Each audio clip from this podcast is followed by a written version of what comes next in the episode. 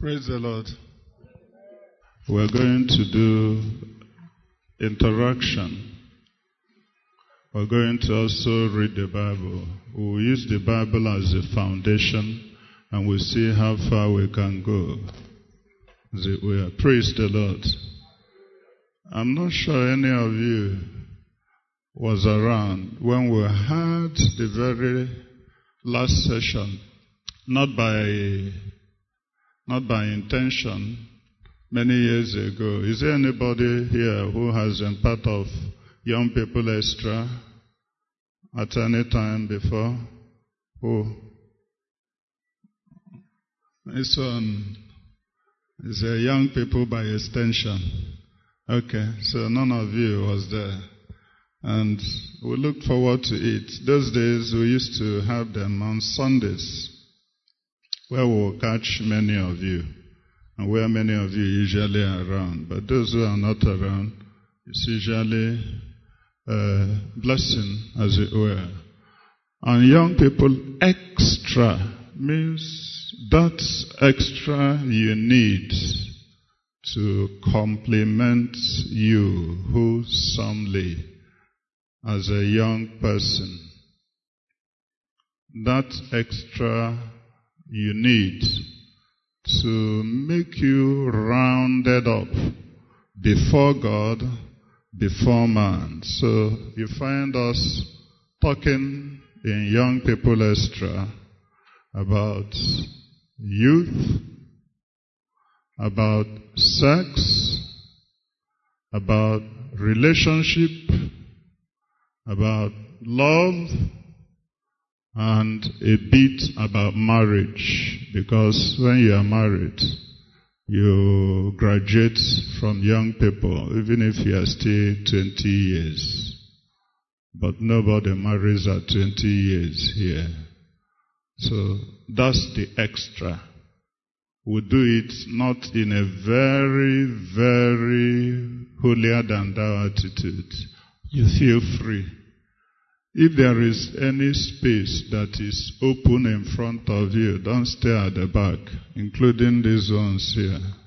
Don't stay at the back, including these ones here. Usher, guide us. And where you are is too far either. So stay by the first half. So people know you will guide them up. People like Prince, and those of you who are still there, go forward. So we'll close our space. Actually, before, we used to have it in a circular form. Once it's there, you know it's discussion. You know it's not formal. Is that not Uche?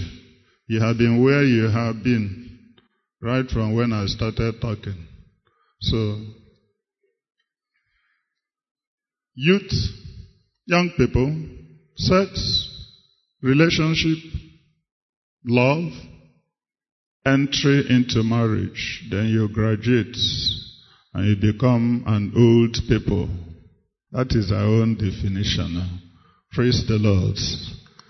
Take down these passages and you will read them. We will read them as foundation for our discussion. We have a guide. We are discussing this under, under God. But it will round it up wholesomely. And why do we put on that? Your relationship, your ministry, your work, your career starts from your person, your integrity, then your family, then before you go to the public, whether in serving God in any area of gifts or working or being in full-time ministry. So that's why we put this very fundamentally. From front there, you read us 1 Corinthians 3, 16 to 17. Second row there, don't stay at the back. Usher, let's not talk about this again. Let nobody stay at the back where there is still a seat in front of him or her. So those are the second row there. First Corinthians 6, 15 to 20. Front row here, First Thessalonians 4, 3 to 5 and verse 7.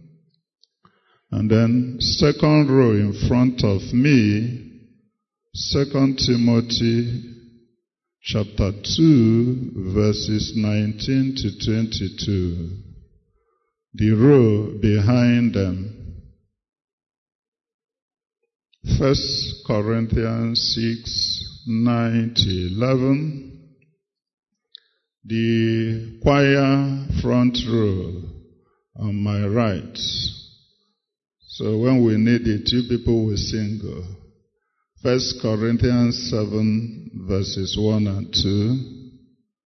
The second row, right. First Timothy 4 verse 12. There's only one person, okay. Third row for both sides. Third row, both sides. Hebrews 13 4. The second row, my left, Genesis 2:18. And then first row, Proverbs 18:22. We'll read all of them.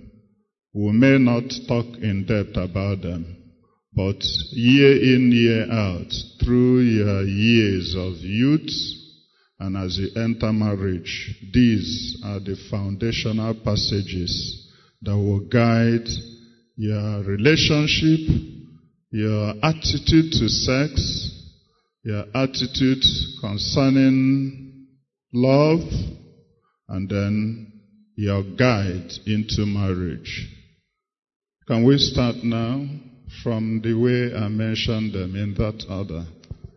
When you stand, tell us where you are reading from, and we'll First follow you. Corinthians 3 16 to 17.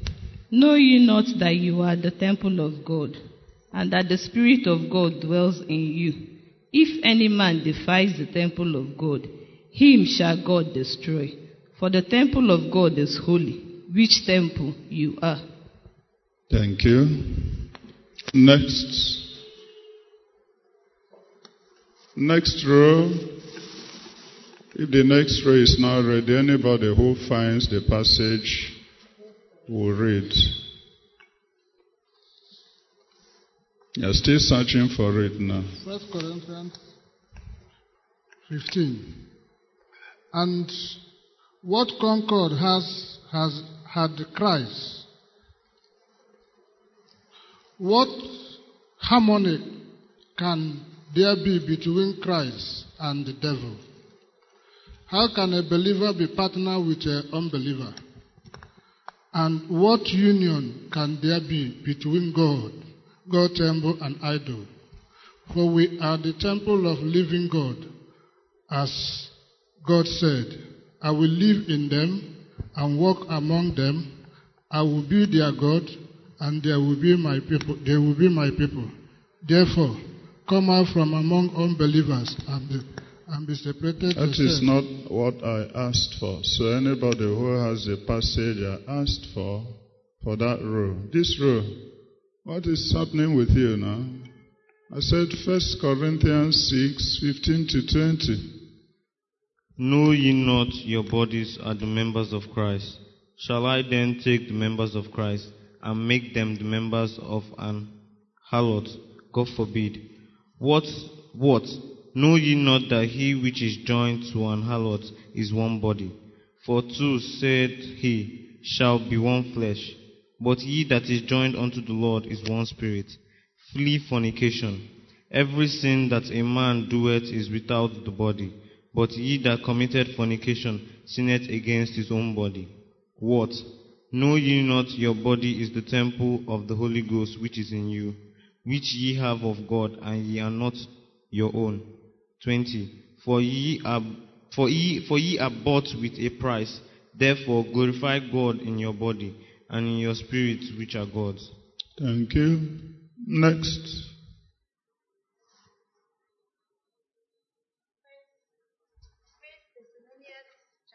Chapter 4. Get another microphone so they hand it over from one group to another. Go on.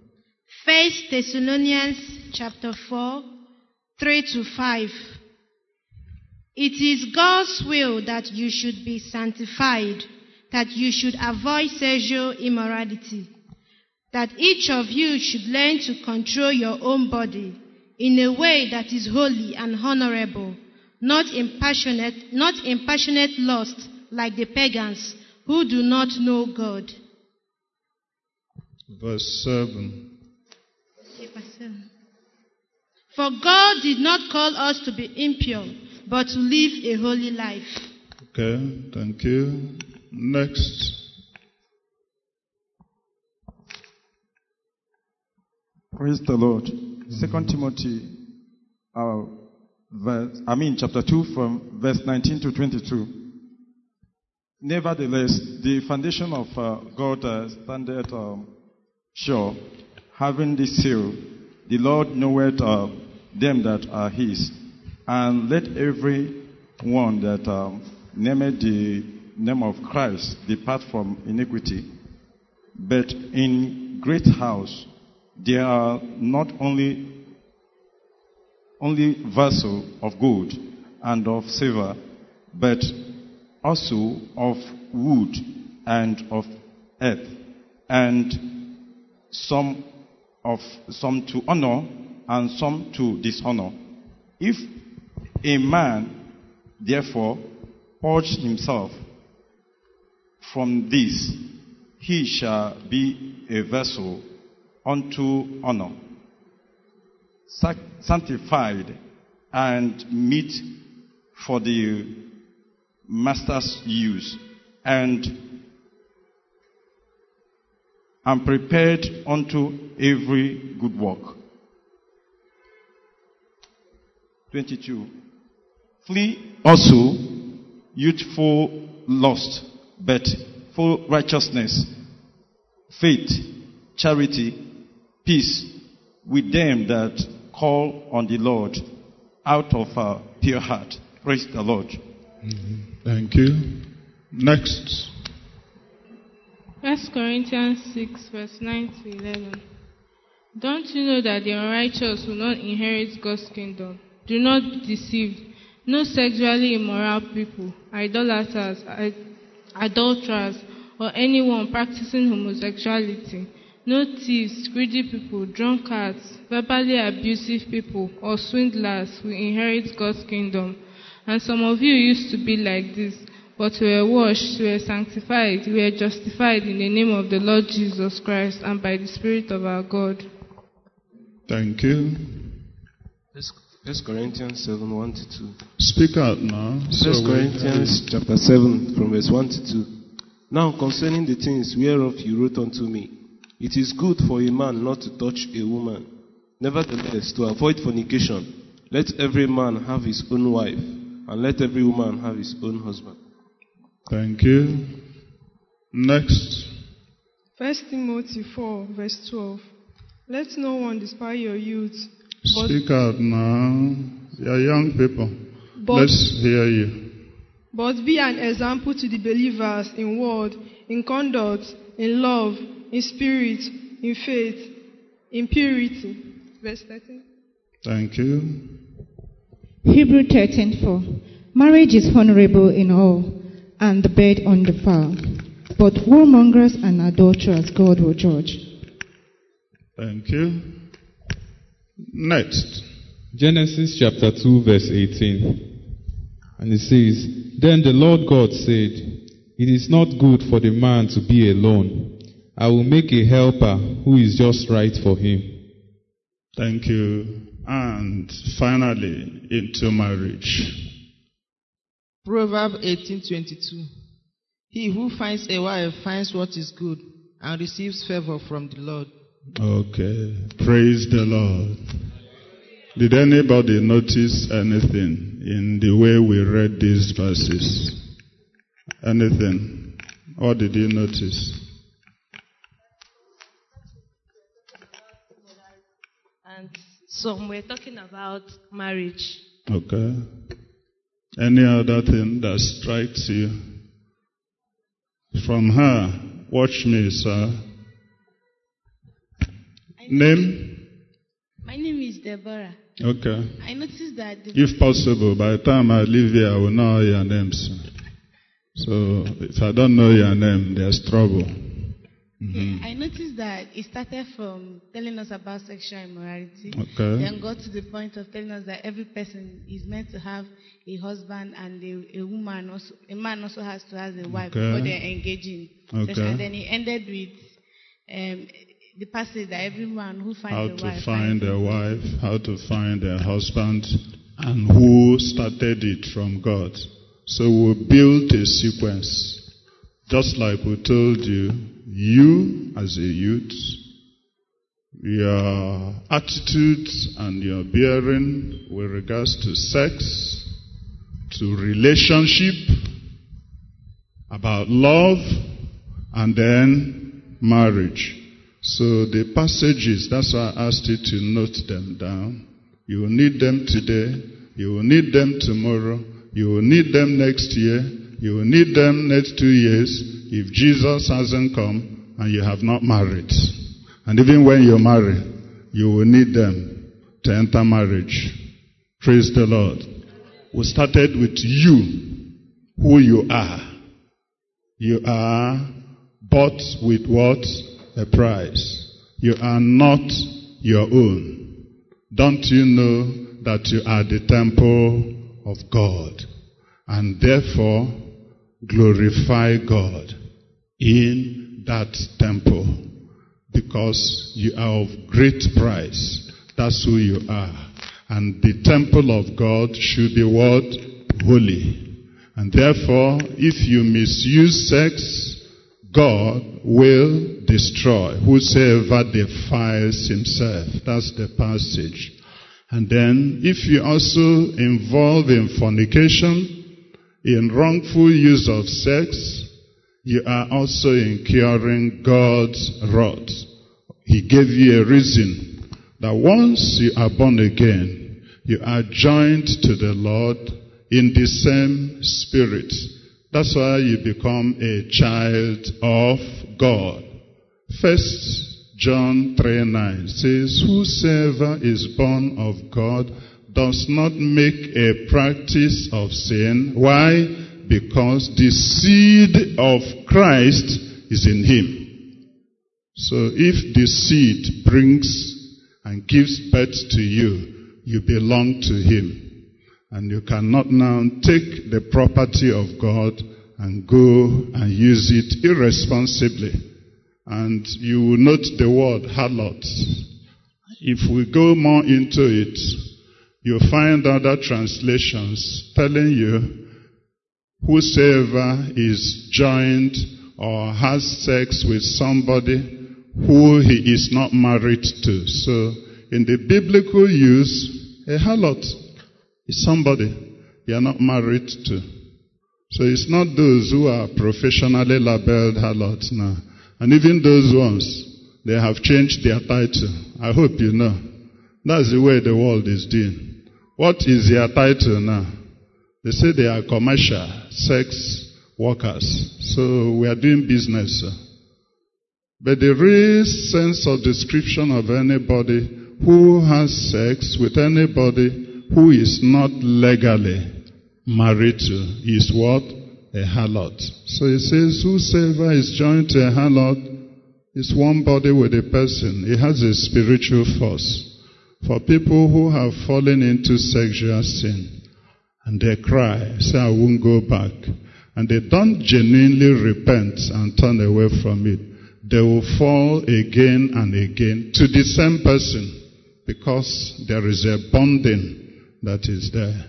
So he went from there and we went through to the passages that now told you, having known who you are, present yourselves holy, a holy vessel. God has not made you to live an unclean life. He wants you holy. And then if he wants you holy, in a great house, there are many what? Vessels. And what is the great house of God here? Here. There are many vessels.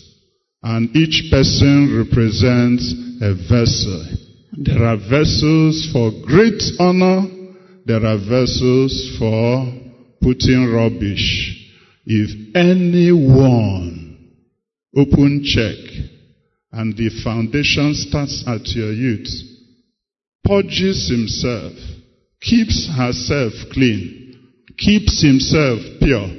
Those are the various renditions of that phrase.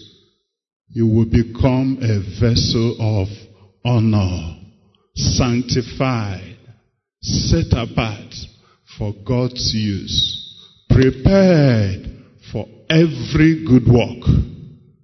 And then ended by saying, flee youthful lusts. That is common to youth and that can lead you into sexual sin. He says, do what? Flee. Did he say run? Did he say walk away from? Did he say argue about it? When it comes to emotions that have to do with sex, relationship, and is not in a marriage setting, what is God's prescription for all times? Do what? Flee. Do you remember also that First Corinthians 6:18? What did he say there? Flee fornication. Do you remember Joseph in Genesis 39 verses 9 to 12? After Potiphar's wife came, and what did Joseph do? Did he stand to argue? Did he reason, ah, my father will not be happy with this, so. Did he say, that's not the way we were brought up, oh. Did he say, ah, but I was told, oh. Did he begin to walk away gingerly? What was the language again? He fled. So everything that you has to do with passion, with young people, and even with old, once it comes to passion with regards to abnormal use of sex and relationship, the Bible has a guiding rule. Do what? Flee. And what is flee? Run as if you are flying. Run as if you are flying. Don't stop. Don't wait. Don't talk. Don't argue. When you have fled away and passion has cooled down, you can talk. But at that moment, do what? Stop and run away. Run as if you are flying. That will guide you. And then we went from there to into marriage. First Corinthians 7. Everyone should get married. But you can remain single. But instead of allowing your passions to run wild and going into fornication, some translations will say, and burning. That is another expression of how passions do and push you. You should do what? Get married. And told you, but remember that as young person, see how God regards you. That's First Timothy 4:12. Let nobody, let sex, let passion, let peer pressure, let not internet, let nobody bring you down, belittle you, look down on you, make you be like any other, provided you are God's child, born again. This is not possible for anybody who is not God's property, as we began to read. It's not possible. In short, it's during your youth that you give flair to every passion.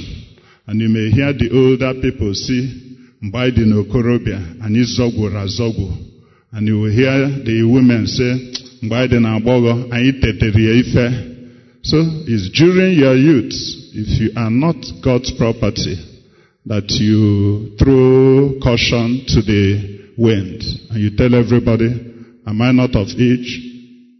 I'm no longer a child. Leave me to live my own life. So, but in the scripture is, you are an example in holiness, in faith, in love, in purity, in the content of the word of God. Live that way. And introduced us and say, God now said, it is not good for a man or a woman to born, to remain alone. I will give him a helpmate. And now said, how do you get a helpmate? If anyone finds a good wife or a good husband, many of you watch films now, and the woman will come and propose to the man, will you marry me, please? The Bible still says, if anyone finds. That finds doesn't mean if you open your koro eyes and anywhere you go, you are searching. Are you the one? Are you the one? And as some people do, they will propose to five different people in one fellowship. Because the Bible says, if anyone finds, if number one doesn't daba, number two nwere ike megini daba. So that's not the sense. That translation came from if anyone to whom a wife is revealed, that finding there is revealed. So for many who ask somebody, help me find, about oh, no, no, no, no, help me find. And in your age now, many people try to find from the internet. Am I speaking your mind? And what is happening? They do blind dating, open dating, internet dating, day dating, night dating. So that context is anyone to whom a wife is revealed already finds a good thing and obtains what? Favor. So that's the context. And how do you get revelation? What's the best and the most consistent way of getting revelation? Anybody? Yes, I. Yes, coupled with prayer. Prayer. The word of God will not tell you what's the name now. What's her name? Word of God cannot tell you as you are reading it. It won't tell you Chema is going to be your wife. You won't find it from the Word of God. The Word of God will give you this balance we have got now. You cannot marry an unbeliever. You should not be unequally yoked together. Can two walk together except they agree? That's the principle it will give you. Prayer will grant you the revelation of who you will marry. So the best and the only way for a child of God, anybody who is born again and has confessed his faith in Christ and has a witness in him or her that he belongs to Christ, that the old things have passed away and there's a change you can clearly testify about is through what? Prayer. It's still been the same in the old. It is still the same today. It will remain the same tomorrow. So I have summarized what we discuss. Youth, sex, relationship, love, and marriage. I will now give it a skeleton. But this skeleton is still discussion. So as you read now, and I did it deliberately, so you know I'm not preaching away at you. And you say, look, that's. He wants to give us his own idea. That's why we began from the Bible's idea. And no matter the advancements. I'm in medicine. Medical advancements, technological advancements, these guides are still the best and the safest. Every other guide fails and will bring you heartache. So we started from the real foundation. Now, let's, because we are discussing and it's practical, from puberty, and when is puberty? Puberty is when? Answer? Don't speak to yourself. This classroom now is extra. Don't speak to yourself. Puberty is, yes? 12, sir. 12, 12. Hmm? 12 years, 12. Okay. Puberty is when anybody begins to mature and develop secondary sexual characteristics. For males, it's a bit later than female. 10 to 13 years. For females, it's even from 8 to 10 years now.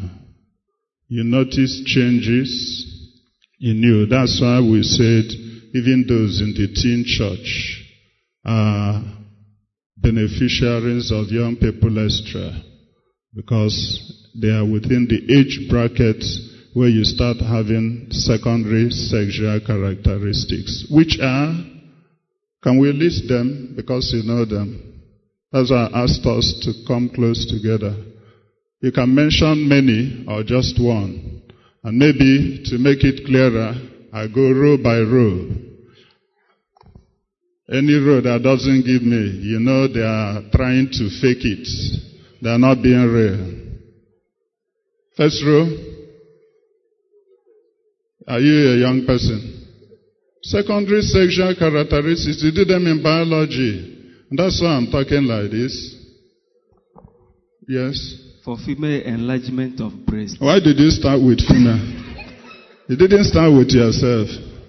Okay? The breasts begin to enlarge. One second row. If you think about it, we leave you. Nobody is forcing you. Growing hair in, in private parts. Okay? Not just there. You begin to develop hair, males, and that's why many, one of the things you know somebody who is feeling mature is that many of you would like to leave your hair, no matter how little. Even if it's like, what's the name? Eh? Tobe? Can you see Tobe, sir? In short, if they say Tobe, go and cut your hair, this thing is like somehow. That's the last thing he will do. He will say, don't you know I'm arrived? So, hair. Face, facial, beards for people, for men, and then armpits, and then in your pubic areas for others. So, development of hair, correct? This row, shout so that we don't, you don't wait for microphone. First row here. Widening of hips in the female. Okay.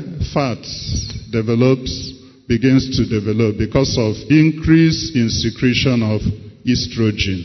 That's what helps the breast to form and also gives the female more of the feminine appearance. Fat in different places could be more of hips or others. Second row here. Pardon? Okay, deep voice. That's another one. For men, the, one of the first things, when you ask him, what is your name? If he's used to say, my name is Kene Chuku, he will say, my name is KC. So that you will know KC is no more a child. So, the hoarseness of the voice. This row,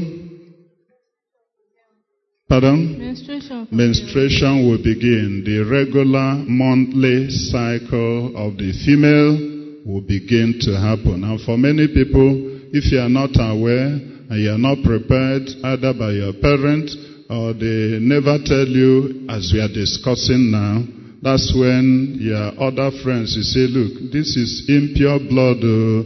You must meet with man. You must meet with man. The seed is sown. And then you have that attitude. And to help you, okay, let's see if any of you will generate that. Have we heard this rule? You, have, you don't have any other to come. Ovulation, correct. With the onset of menstrual cycle, there will also be regular monthly ovulation. The eggs begin to ripen, and if those eggs are not mated, they will now burst and shed, and then lead to the menstrual cycle that happens. This rule. Breastbone.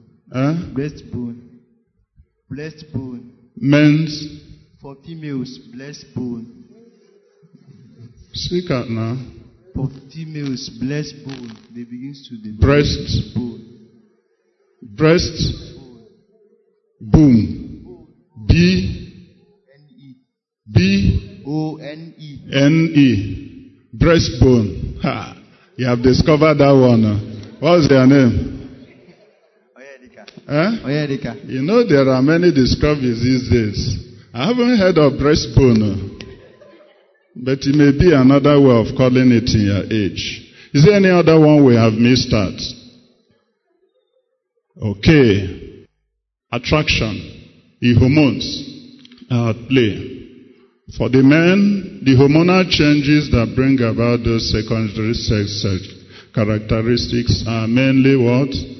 Progesterone. You read about them in your secondary school. I'm just bringing the basis. So you know the basis for all the lusts, the passion that the Bible now says run away from them when it's not time. So those ones develop at that point in time. And then for the female, it's mainly what?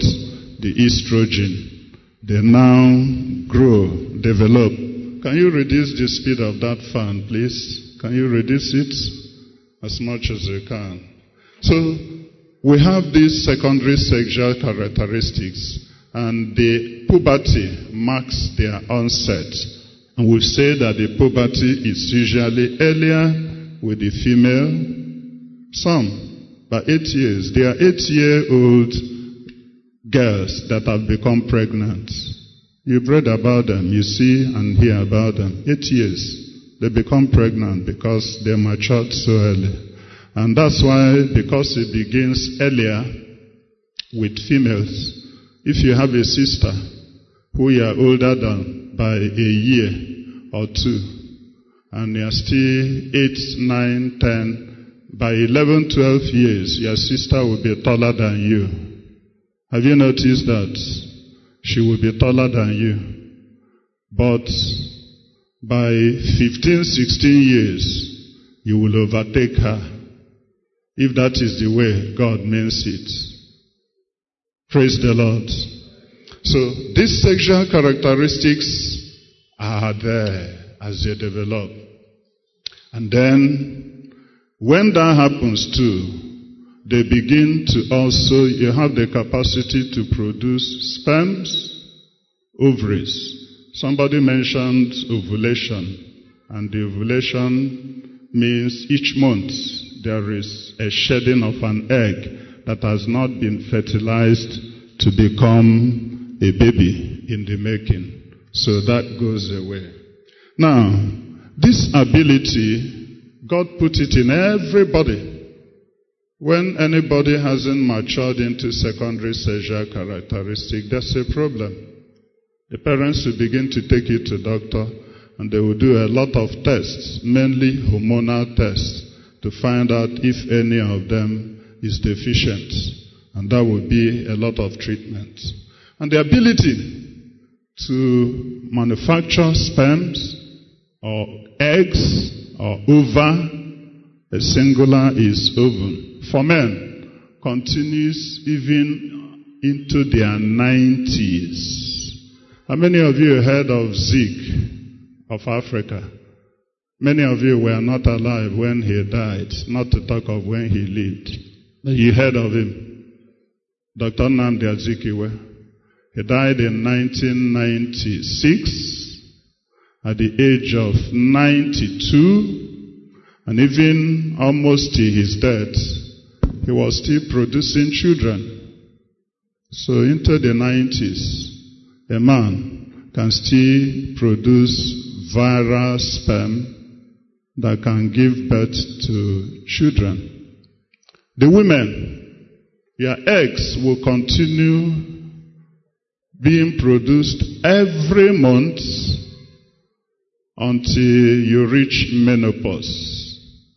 Menopause is when the body biological clock God puts at that puberty it's like he opened the tap for estrogen and says all you need come into full bloom and then the tap is running and that's why you feel the way you do with some of the things you've described by menopause the tap gets closed it used to be around 42 increased to 45. Now it's even 50s. Uh, Dr. Uh, Ife, what is menopause average age now? 50. Though we have 52. Some people have still given birth naturally at 55 then that's when the estrogen begins to drop. And then that happens. So you have a wide range of them. Now, the average man. When we say the average man, it means any man who is otherwise stable can have up to. I had a tally here this morning just before coming, I had to Google again because these things are public knowledge. They are facts. None of them is hidden.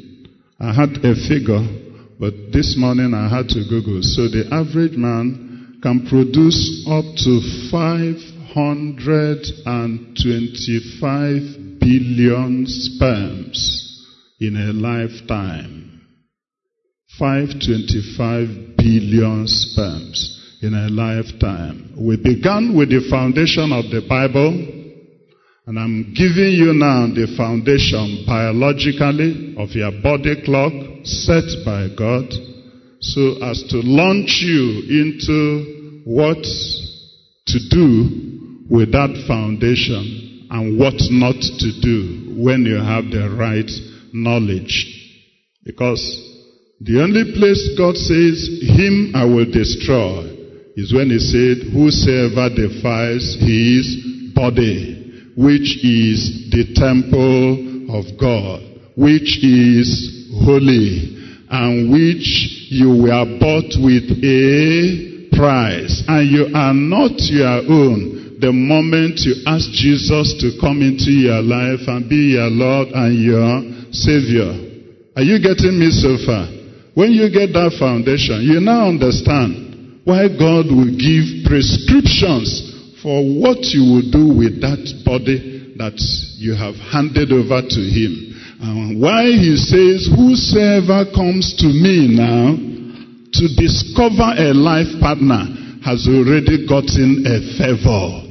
I open the door. I will say, Well done, my son. You have come back to your father to ask rightly what should be yours. I will give you just that and many more. So, in a lifetime, an average man will produce up to 525 billion sperm cells. And each volume of ejaculates that you release contains about 3.5 milliliters and in that 3.5 milliliters, each one male, and one male is so tiny, contains about 120 million sperm cells. So each ejaculate a man releases contains about 300 to 400 million cells. Now, the average woman at birth, at birth, not even by the time you reach puberty, at birth, locked into your system by God are potentially 2 million eggs. 2 million. By the time you reach puberty, you still have in every average female 300,000 eggs by the time you reach development of secondary sexual characteristics. 300 million eggs.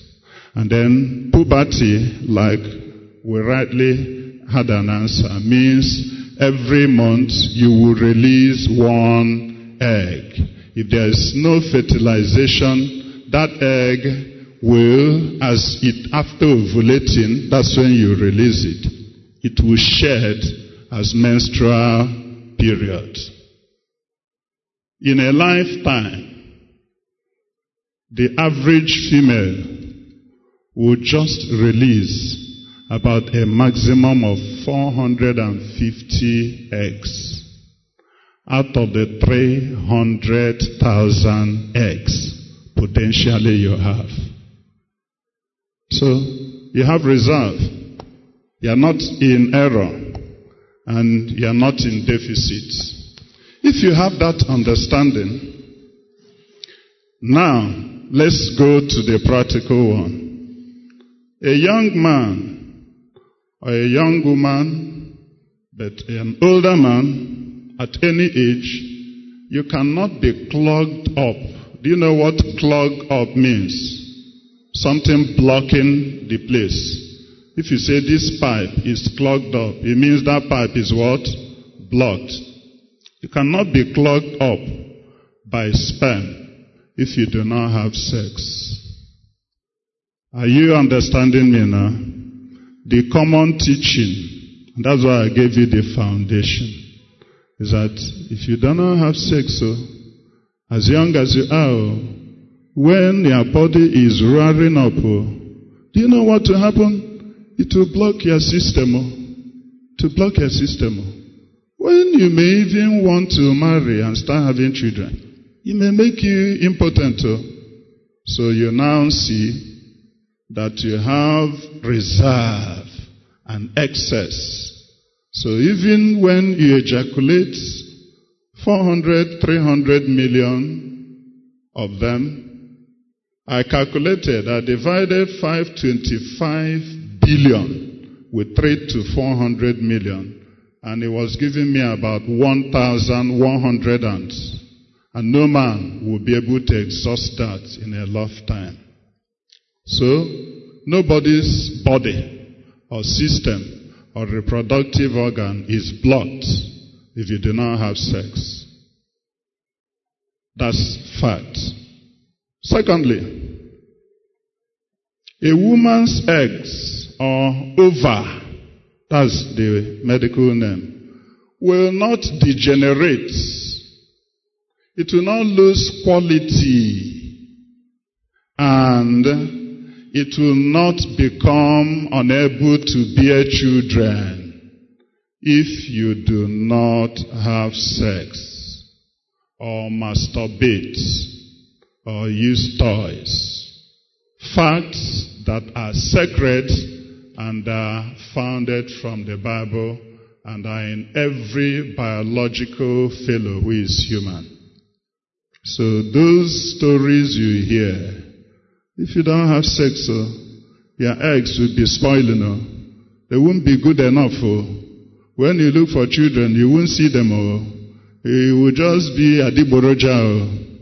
It's not founded and it's falsity.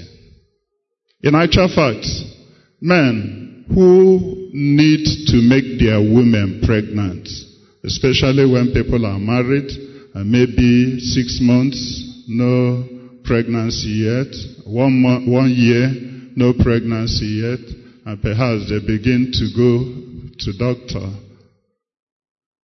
One of the advice, pieces of advice a doctor will give to that man is in order to make their wife pregnant and to conserve their sperm to be of richer quality, the doctor will tell the husband not to have sex too often so that the quality of his sperm will be better, stronger to be able to make a woman pregnant. And why is that? When a man releases 300 to 400 million sperm cells in each ejaculate, they have nutrients and they travel over a distance and they can survive for up to two to three days in the womb. And they are all speeding to fertilize one egg. Only one sperm cell out of the millions gets to the egg to fertilize it. So, for that sperm cell to get to the egg, it needs to be strong. The others will not make the journey. Are you understanding now? It's only the strongest, the most in quality, that will get to the egg and get the egg fertilized. So, you can see that not having sex, whether you are married or even when you are married, does not affect your body system adversely. You lose absolutely nothing by not having sex throughout your life. It's just like something that you're not making use of. You don't lose anything from there. If it's a gift, that gift remains redundant. So, there are some people who remain eunuchs. Eunuch means somebody who is not potent to impregnate a woman for life. What does Matthew 9:12 say? Read it for us. Matthew 19:12. Matthew 19:12. So that when you read this in the scripture, some of them you don't understand. And then you see something on the internet, your friend talks, you readily buy into their own. You have more knowledge than they ought to.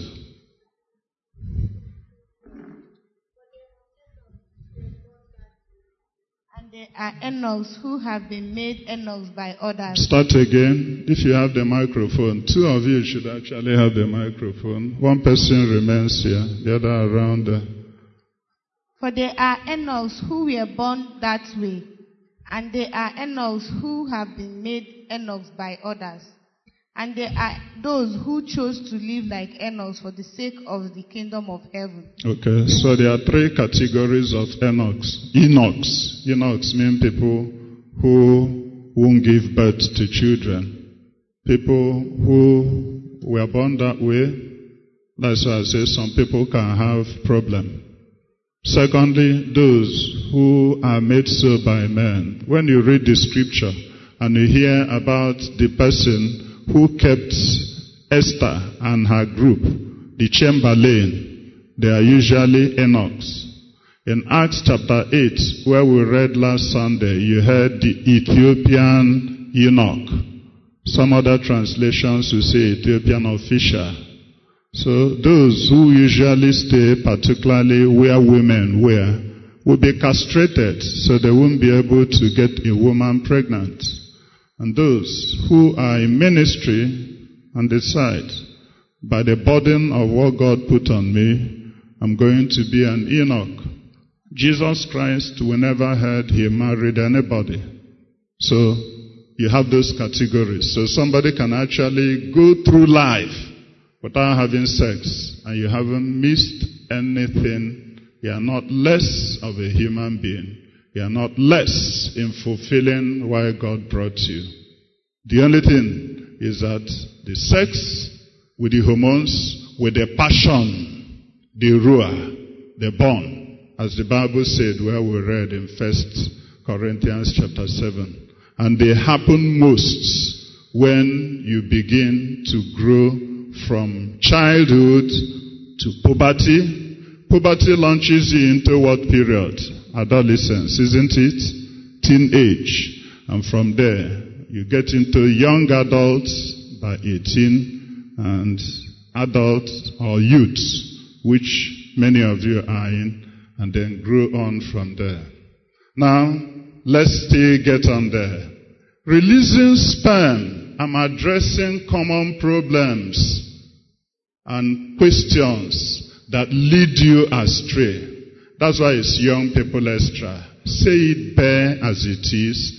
It helps you round up your understanding, your development, keeps you balanced. Surugede, praise the Lord. And you can face anything and face what God asks you to do. Releasing sperm when you are asleep.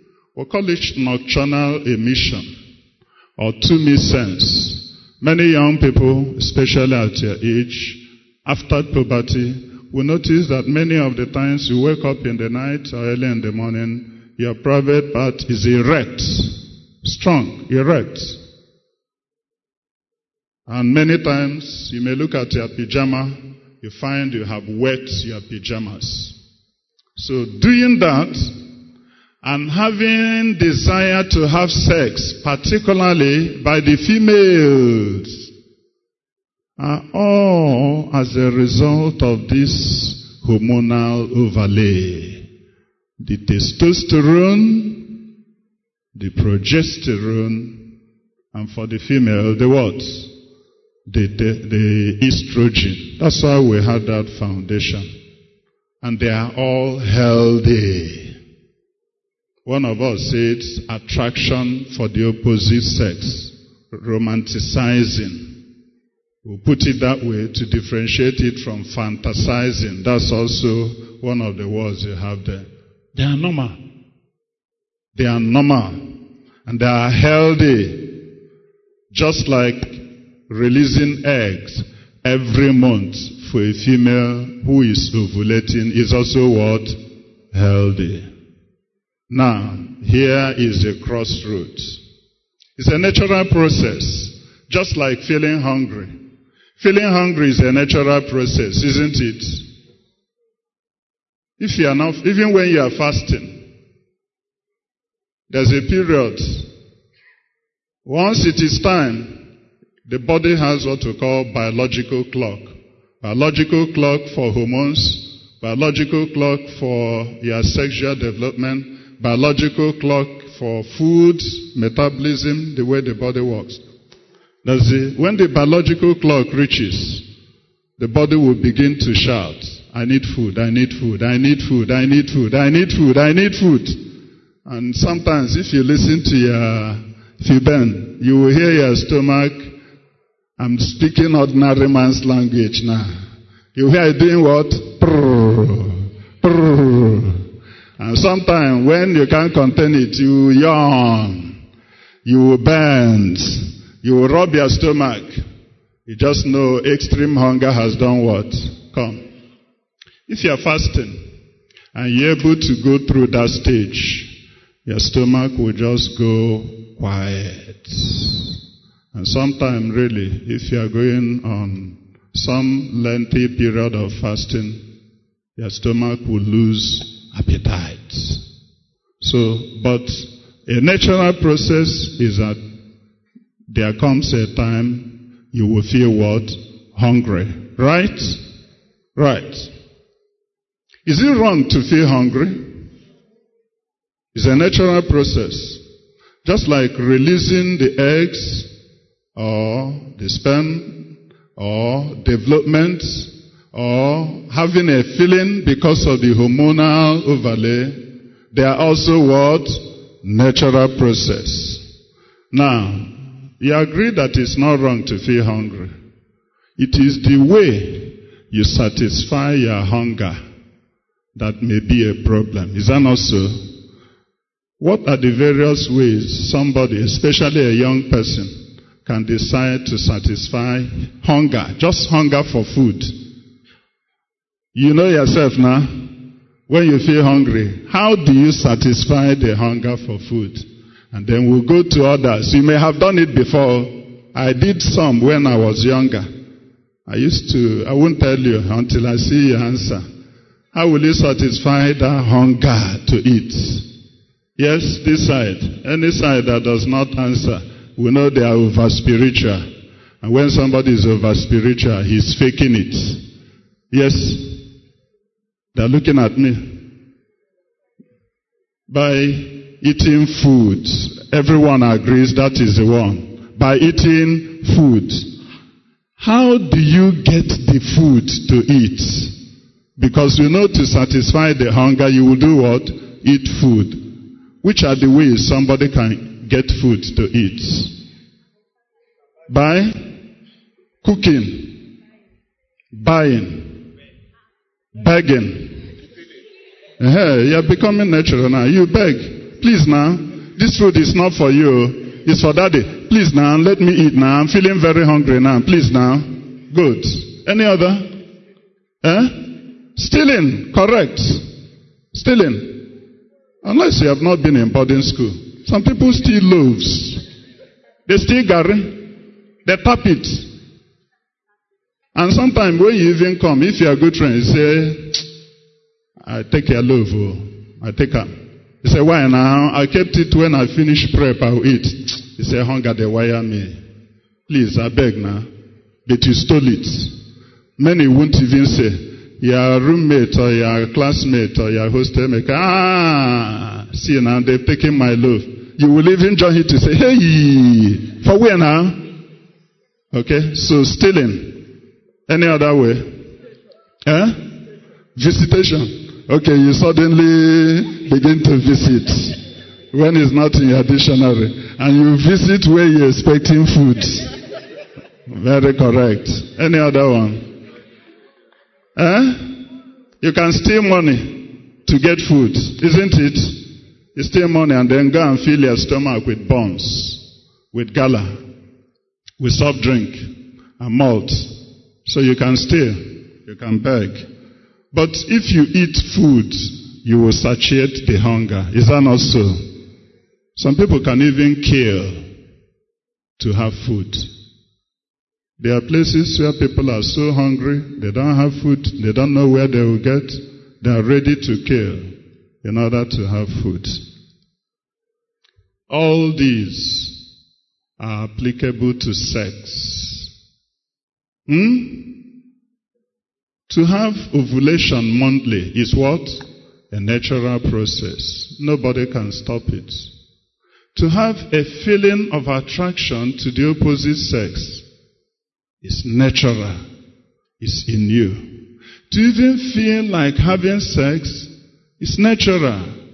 And to have wet dreams, that's what we call it for young men, or nocturnal emissions, or tumescence. That's medical word, but that's what describes that very strong erection. Natural process. Now, wanting to have sex is alright for both male and female. But when you do have the sex, and under what setting you have the sex, is the what? Question and the matter. Are you with me so far? The condition that you do have the sex is a matter. All these things that we described about feeling hungry and food, they happen with regards to sex. Can you now apply them? Some people beg, beg, beg, beg. Come now, come now, come now. You are the ocean in my tea. You are the cucumber in my garden. You are the star that wakes me up. You are the moon that can never come when the sun is shining. Come now, come now, come now. You beg. Others will steal. They say, come. Let's go and have some drinks now. And sometimes, some people, that's where they put codeine. That's where they put tramadol. And many of the cases we hear are undergraduates. If it's not in Imo State, it is in University of Nigeria. It is in Enugu campus. It is all over.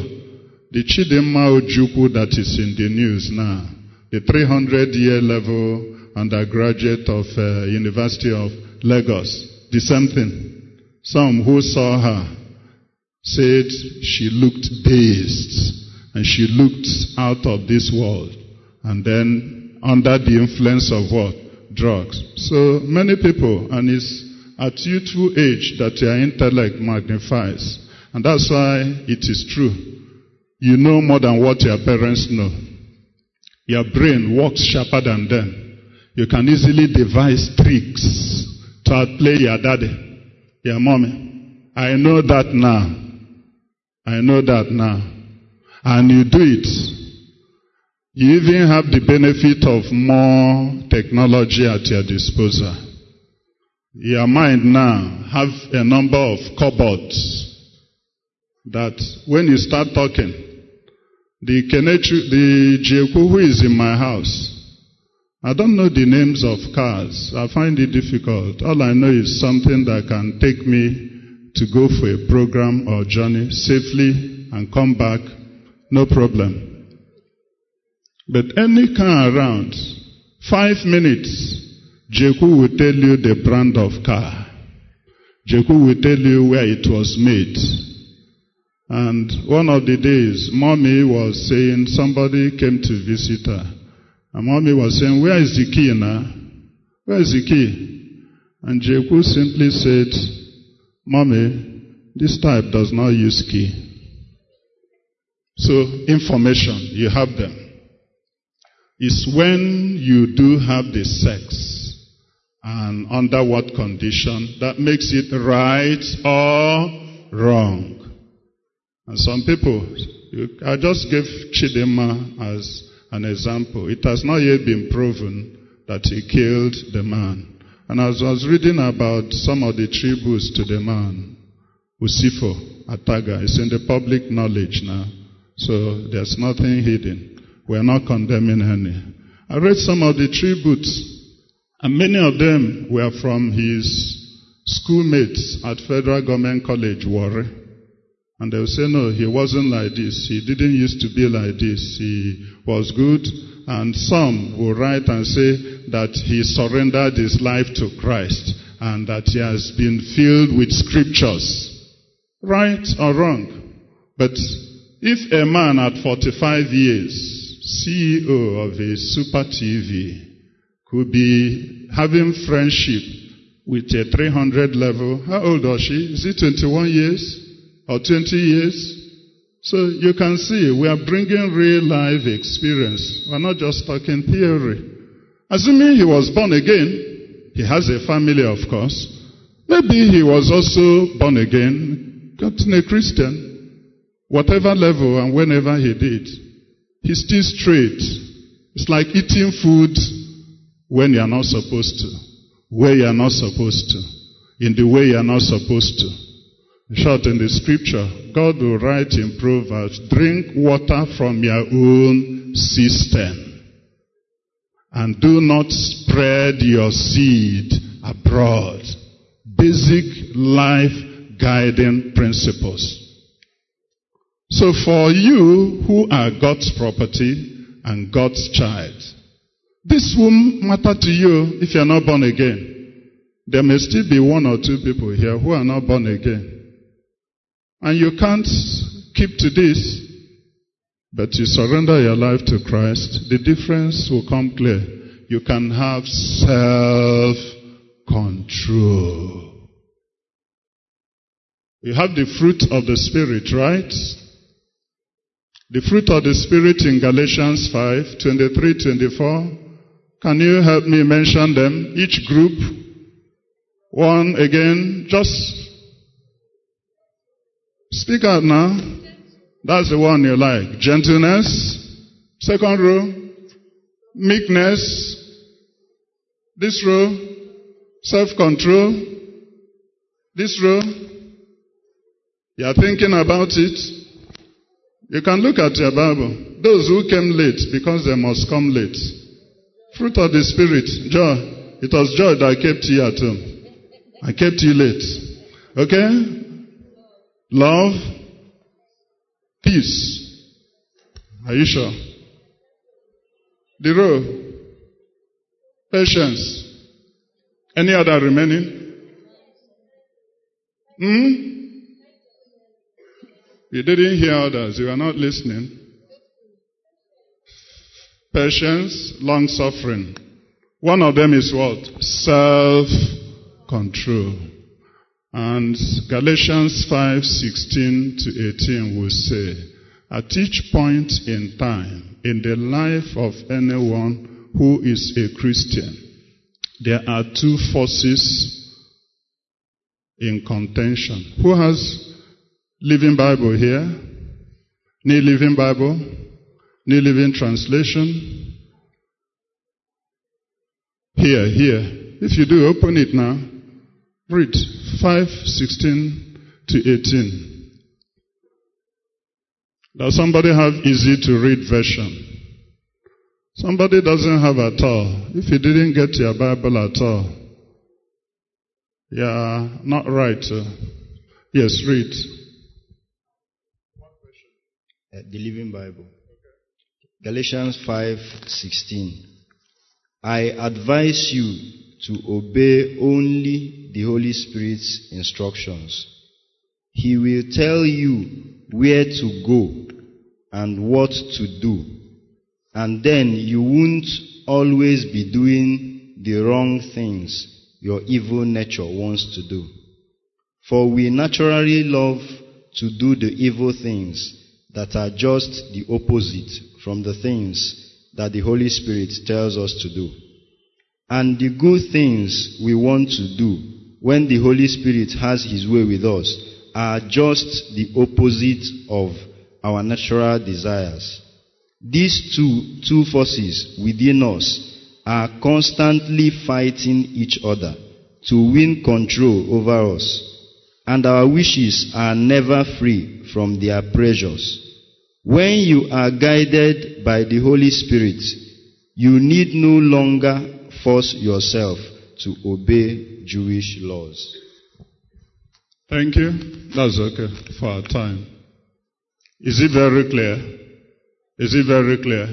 So even when you are born again, the same passion, the same hormones at work in somebody who is not God's property is also working in you because there are constantly two laws, two forces in the life of any born again child of God. The Spirit is telling you what to do. The Spirit is saying it's time to get up and go and flee. Is that not what you read? And the flesh the emotions, your natural desire is saying, stay now. Nothing megas. Nobody will know. It's only this once. Just a little peck. A little peck does not cause any trouble now. That's what the flesh is saying. So he said, if you obey the Holy Spirit as he guides you, you will maintain self control. So the Christians, whether it is the story we have just told, which is in the public domain, or people like you, if you are truly born again, can fall again and again into sexual sin, into fornication, into masturbation, into heavy petting, into light petting, into French kissing, into Arabic kissing, into Igbo kissing, because you manufacture new ones. The moment you simply decide to disobey the Holy Spirit. When you are born again, God gives you an earnest, a deposit of the Holy Spirit. Ephesians 1, 13, 14 is a deposit in your life. He can guide you. You can now produce fruit of the Spirit, all of them. And the love of God is possible to be shed abroad in your heart, to love Jesus' way.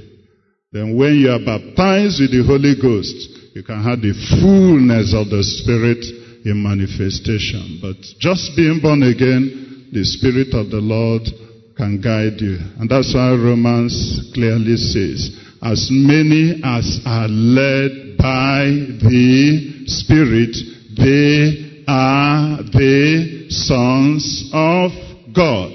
Because He has already come into you to take possession. That's how God says, You are now my property. You are no longer your own. Your temple, your body is my temple, and that temple has to remain holy. Because I, your owner, you who bought you with a price, am also what? Holy. If you understand it, simple arithmetic for those of you whose minds think wide and far. That's how God arrived at that. And we quoted 1 John 3 9 that says, Whosoever is born of God does not make sin a habit, does not see youthful passion and fall into it again and again. Why? Because the seed of Christ that should germinate the fruit of the Spirit, including self-control, are there. One of the things God does for you and leaves you to make a choice. The moment you are with that boy, you are with that girl, are with the opposite sex, and it moves beyond just filial feeling. We will just mention that in passing. And you go to the point of now, hi, you touch, and then electric comes in the person's body. You draw nearer, the Holy Spirit, who is in you, will give you a warning sign. He will give you a red alert. You will feel a discomfort. You will feel some sweating, sudden discomfort. For any person who wants to amount to what God wants him to do, that's the time to get up and do what? Get up and do what? Don't argue. Don't explain. Don't say, uh, sorry. Don't even apologize if there's no time. Do what? Flee. If there's need, you will explain, but you don't need to explain anything. Because the person who you are with also knows what was about to happen. They will say, look, Jew man, Jew guy, I thought I would get him today. Say, this Mbeke, this prudish girl. They will use that word if they are class. You know what a prude is? Somebody who doesn't know anything at his or her age. But that is man's definition. Even Joseph had a false accusation laying on him that took him to what? Prison. But because he had fled and maintained integrity, do you know that Potiphar, who was the captain of the guard of Pharaoh, eventually had to be bowing to Joseph? Do you remember that? He became the prime minister. Potiphar was under his command. And I'm sure Joseph would have seen Potiphar's wife. If he was not filled with the Spirit of God, you know that the first thing would be the way David did to get Uriah killed. Because in those old times, the Spirit of God was not indwelling in them as He is doing in you and I I. So they can act under their natural impulse and maybe come back to God and when God wants to use them. So that's the point that makes it clear. You can have self-control. But there's nothing that makes you different when you are born again from the person who is not born again in terms of your passion, emotions, hormonal outbursts. They are the same. But the Spirit of God will help you put what? A check. And will give you a guideline. Abstain from all appearances of evil. Give you examples. You are in class and you are lesson partner. You are reading partner. Your study partner is the opposite sex. You are putting up an appearance of evil. Not only an appearance, you are inviting evil waiting to happen. Some time ago, some of the students used to come and read here. And then, after a while, there were few classrooms there. And part of here was still in construction. But I used to ask questions and monitor. And then we hear there's a particular uh, young man and young woman who were reading partners. I had to warn them. And I stopped them from coming here. And indeed, any other person from coming to read. Sooner, I think they found another place, reading partners. They ended up in fornication. That much I will say, but I don't want to go beyond that. So when you make your reading partner or your prayer partner, I'm putting it spiritual now, or the person who you are counseling, or the person who is counseling you, mentor or mentee, to use whatever language, you are putting up an appearance of evil waiting to happen. So you prevent that. You prevent that. If you are in a room now with the opposite sex, who is not otherwise married to you and related to you, and the door is closed, you are setting up an appearance of evil. Because the natural man, the flesh, will say, Nobody is here. I like you. I've never had the opportunity to express it. Now that nobody is around. Can I tell you my feelings? You set up that spectacle. And so, even in counseling, it is not for nothing that I deliberately stay there to counsel. Some people can get emotional. Some people can suddenly start weeping.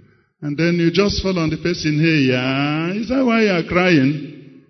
The hey, yeah, can now lead to yeah, hey. But if you are in the open, it checks you. Or when you say, hi, I'm very busy. I'm very busy. From morning till night, lectures. I go to work. I hustle. I sell this. I do that. It's only night you can meet. Uh, okay, let us meet at 7 p.m. 8 p.m. better. Let us meet in the calf. Let us meet in the canteen. In short, let us meet under that tree. When you have a setting of the cover of darkness, you are setting up an appearance of what? Evil to happen. So you have your part to play. The Holy Spirit will check you, but the Bible also gave you a guideline on life.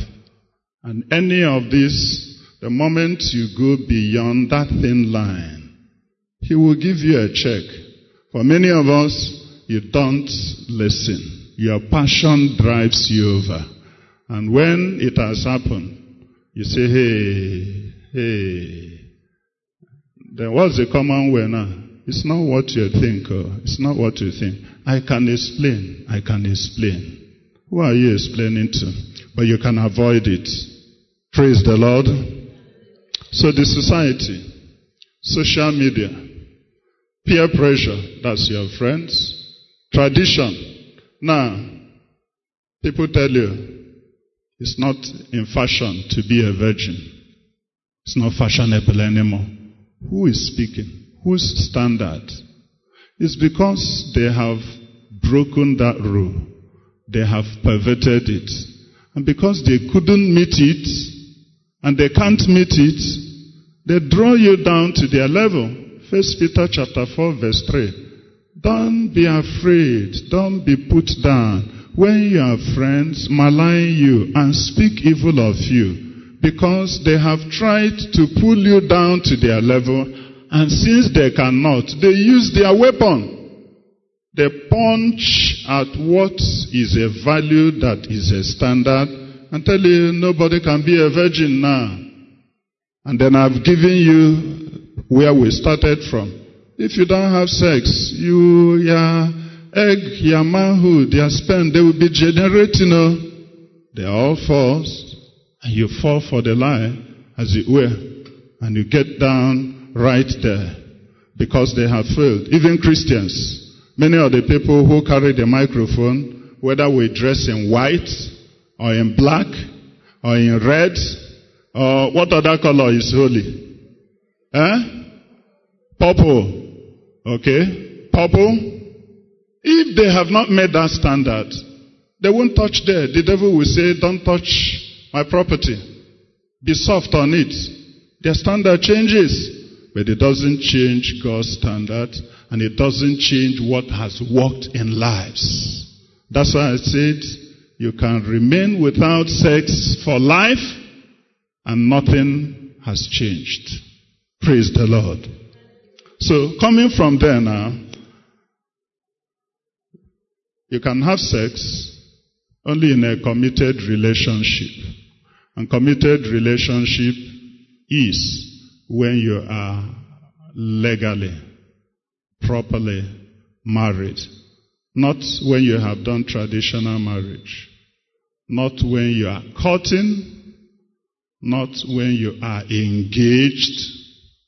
When you are legally married. In short, when you are married, as we read last, introducing you to marriage, God will say, don't even deny yourselves of that unless both of you agree.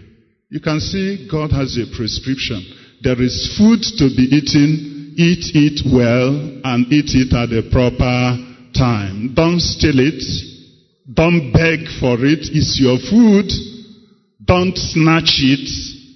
Don't kill for it. Don't use emotions to override. When you are married, as pleases both you and your partner, agree. That's God's liberty. And that's something to wait for. And I pray you will do so and have that foundation in the name of Jesus. That's God's approved way of living that brings no sorrow and no repercussion. To complete that section, the sorrows that can come are not only that you form an unhealthy bonding whether you, um, you become emotionally attached to that person, which can hurt you, whether you've ended up having sex, or you ended up in heavy petting, or you ended up in smooching, or you ended up in light kissing, an emotional attachment has already developed. And then some even go to the point of abortion. I met a lady is still in the age range of youth because she's less than 40 years. Met her a couple of days ago.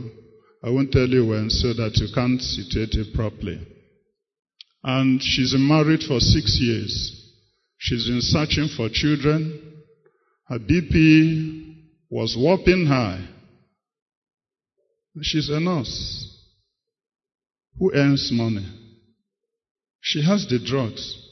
I said, why is your BP so high? He said, maybe because of my thinking, because of my thinking. She's the one giving me the answer. I said, what are you thinking about? He said, this is my infertility. This my being unable to get pregnant. This my being unable to get children. I said, have you been pregnant before? He said, yes. He said, when? Before I got married. I said, what happened to it? He said, I removed it. I had abortion. Well, that's a different kettle of fish. So even with that, it can perpetually affect when you are married, whether to get children or not, and even whether you eventually get to enjoy sex when you ought to do so. The diseases are there.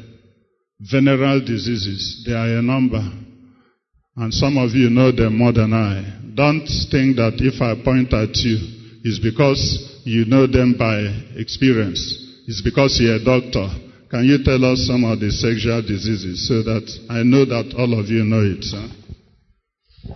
Okay, so uh, we have gonorrhea, we have a chlamydia infection, we have a, a human.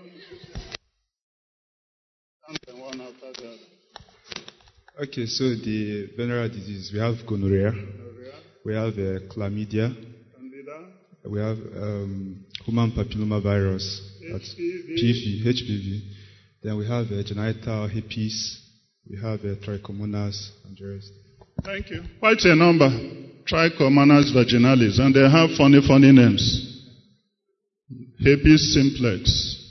They all come, and people have them to varying degrees. Those are another sorrow attached to that type of lifestyle. And of course, you begin to have your hormonal imbalance. Some people now abuse pills off and on, and their body system changes. And for you, as a child of God, there's a scar that remains. A scar remains. And God has something to do with that. David repented and confessed, but the child of adultery had to do what? Die. The scar remained in his life. It came back later.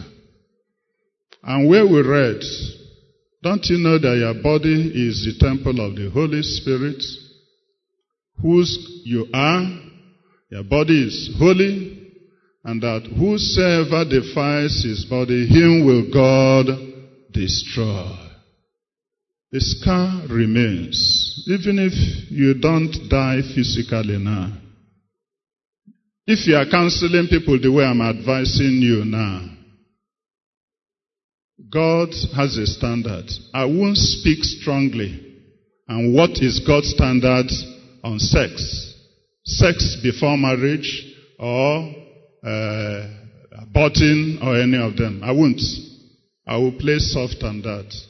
Even when I want to give you an answer, I will give you an answer that you cannot make head or tail out of it.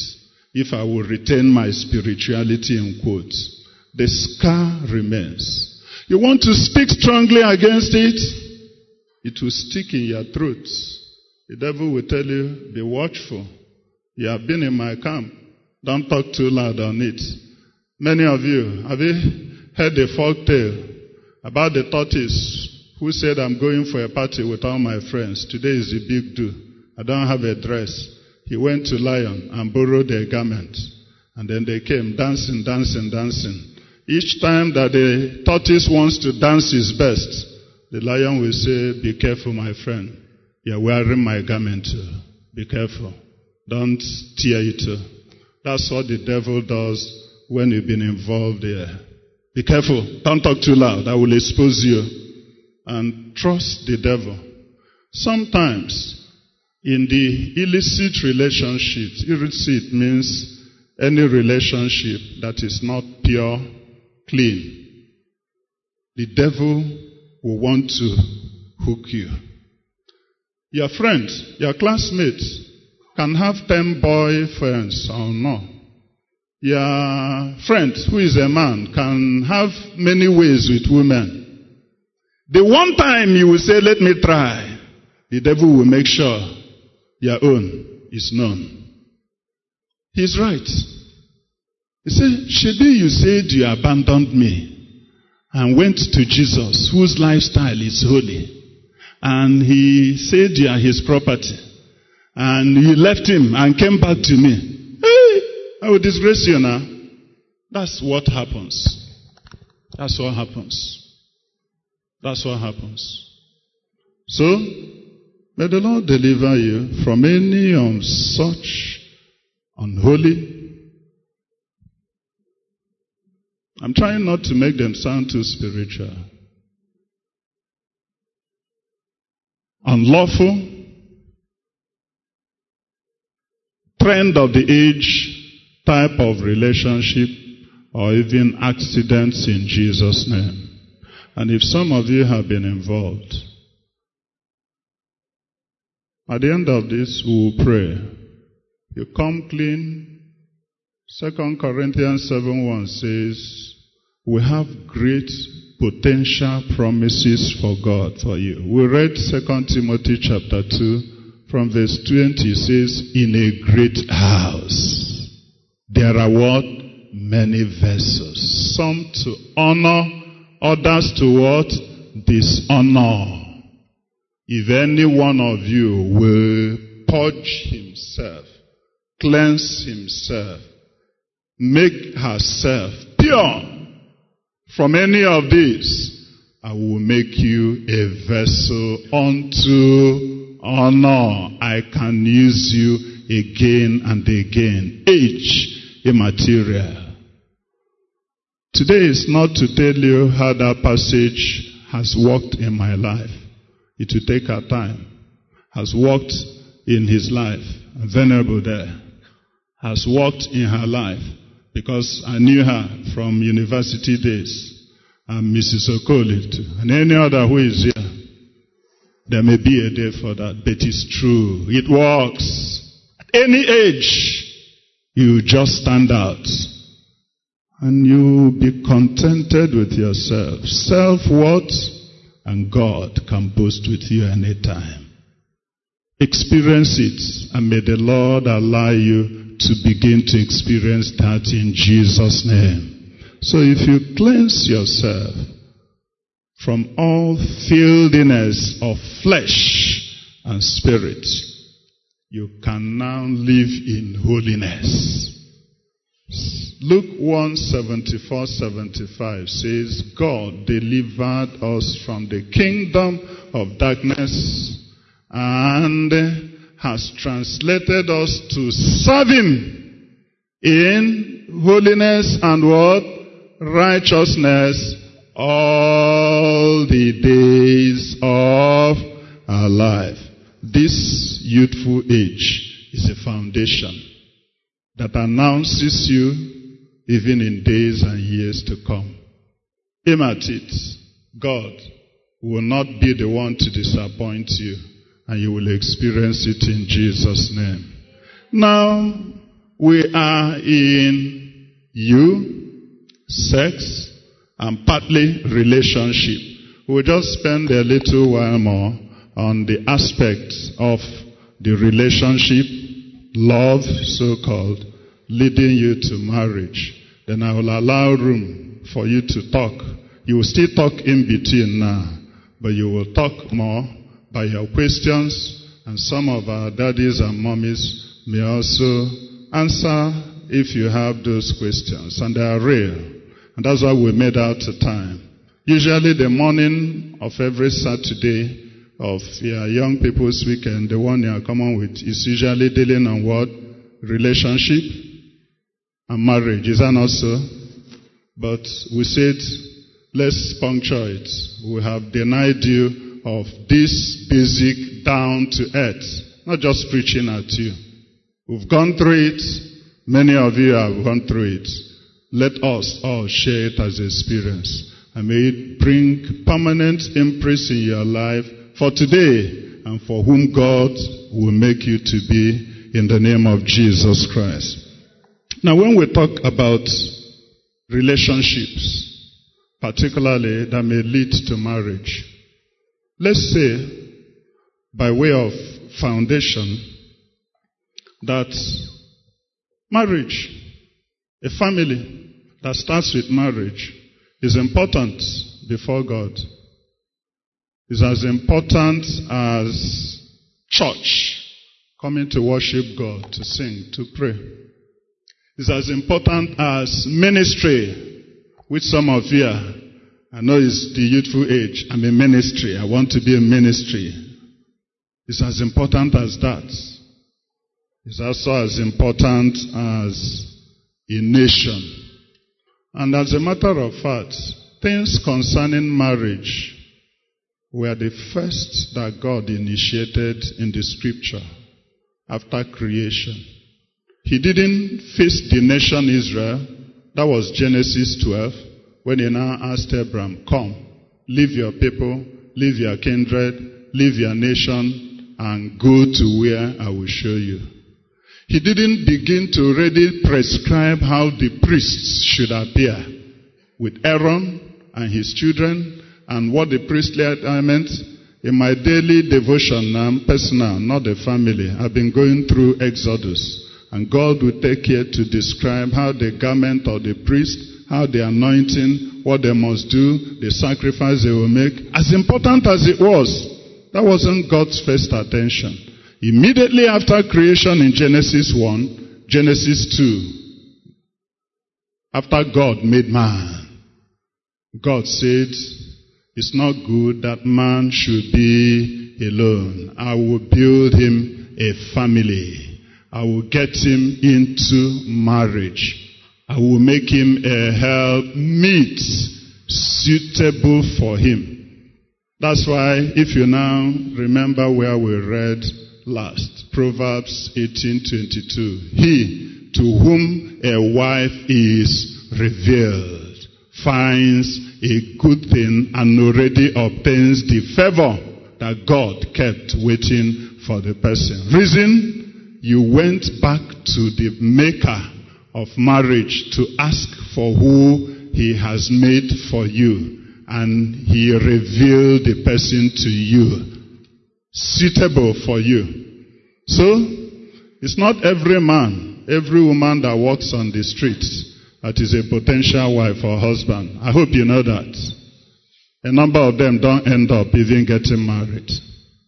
It's not every brother or sister that is in this fellowship or in the same church with you that will be your wife or your husband. So how do you know who? By Proverbs 18:22 and we narrowed it down to what? Prayer. You simply come back to your father and say, Father, you made me for a purpose. You say there is somebody who will help me, suitable for me. Please tell me the person. That's the way you talk to your father. That's the way that prayer ought to be. And when you do that sincere prayer, personal experience and others who have trusted God, He will tell you who your wife or your husband will be plainly. In short, you know it easily more than you even know many other things spiritually. Why? God makes the very, very important things of life common. Are you with me? What is most important for everyone who is here now to be existing as a human being? What is most important? So that I'm sure. What's the name? Ugo? Are you sleeping? Are you sure? Okay, you're meditating. Go meditate with your eye open. So be sure. She said, eh. Do you agree with me? She's correct. The high, the low. The mighty, the weak. The richest, the poorest has a, at what price? Free of charge. If air were to be put on sale in this Nigeria, do you know what will happen? Many of you didn't live when they had essential commodity. Soap, which you use. Omo. Even Maggi, sugar. All of them were essential commodity in Nigeria. People were queuing up to buy a few lumps of sugar. Ah, 18 of, 18 of uh, Bonfit at that time. Hey, you have won a great prize. A loaf of bread, ah, many people would have bottled the air in different labels. Air for sale, essential air for sale, air that nourishes, air for life. And they will put tags there. Every morning you go and pay before you can get the air to breathe for that period. Isn't it so? Air is so important. God made it common. Nobody ever buys air. What is the most important thing for somebody to be a child of God? Salvation. Acknowledging that you're a sinner. Jesus, you paid the price on the cross of Calvary for my sin. Come into my life. Be my Lord and my Savior as I repent of my past sins. And He gives you an earnest, a deposit of the Spirit that you belong to Him. So salvation is what? Free. It's common. The most important things of life, physical and spiritual, God makes them what? Common. So when you come to who should I marry, which is the foundation of whether you run a ministry or you run a career. At the time I was looking through the women who were top flyers in the country at a time. I didn't say now. It may still be possible. Top flyers, financial, banking gurus, business giants, women. I don't know what made me do that. They had problems with their marriages. So even though they were success in quotes, they still had a puncture. They didn't have happy marriages. So marriage, foundation, basic, God attended to it first. That will tell you the scale of preference. And God makes the process of finding your life partner once you have the mind and you come as his child to ask sincerely, he will show you the person. Are you with me? For many of you, the problem is I don't know who to marry. I don't know who to marry. The real problem is that you have not yet made up your mind to agree that God, your Father, can give you or show you the best. You have your own idea. If you ask some of us our experiences, Mommy, when she saw me first, we were in a conference, not in marriage. I was my first zonal president then. They came for a conference. Next time, we were in Bible study. I was in housemanship in Abakaliki, and then I was leading Bible study group in SU then, and uh, I was just, in short, when I even wanted to call her, I called her a different name. I called her Ruth. Because Ruby was uncommon. A name, still uncommon as it were. Nothing about marriage. But one of the things that she said she had in my mind was that she will never marry anybody from our area. I don't know how that comes. I think that's how some of you, that comes. She will never marry anybody from our area. Number two thing, that she said was in her natural mind was that she will not marry a medical doctor. I don't know how that came to her mind. So she said when she saw me in those conferences, that all she thought of me was that I was from somewhere in Imo State. So nowhere near any of the places she would never marry from. So of course, since I was a medical doctor, it never crossed her mind there would be a day will be married as husband and wife. But as I prayed, and when I finished praying, and I asked God who I got the name, I went further to tell you it's simple, it's good, it's easy. Once you show a willingness to obey God, I asked him the date I was going to propose. I got a date, and God even gave me a setting of the room the day I was to propose. I thank God. And I kept on praying. And I traveled down. I was in youth service then. I traveled down. And to cut the long story short, she said at a point in time, as she was also praying, she now got that revelation that I was going to be the husband. And she resisted it.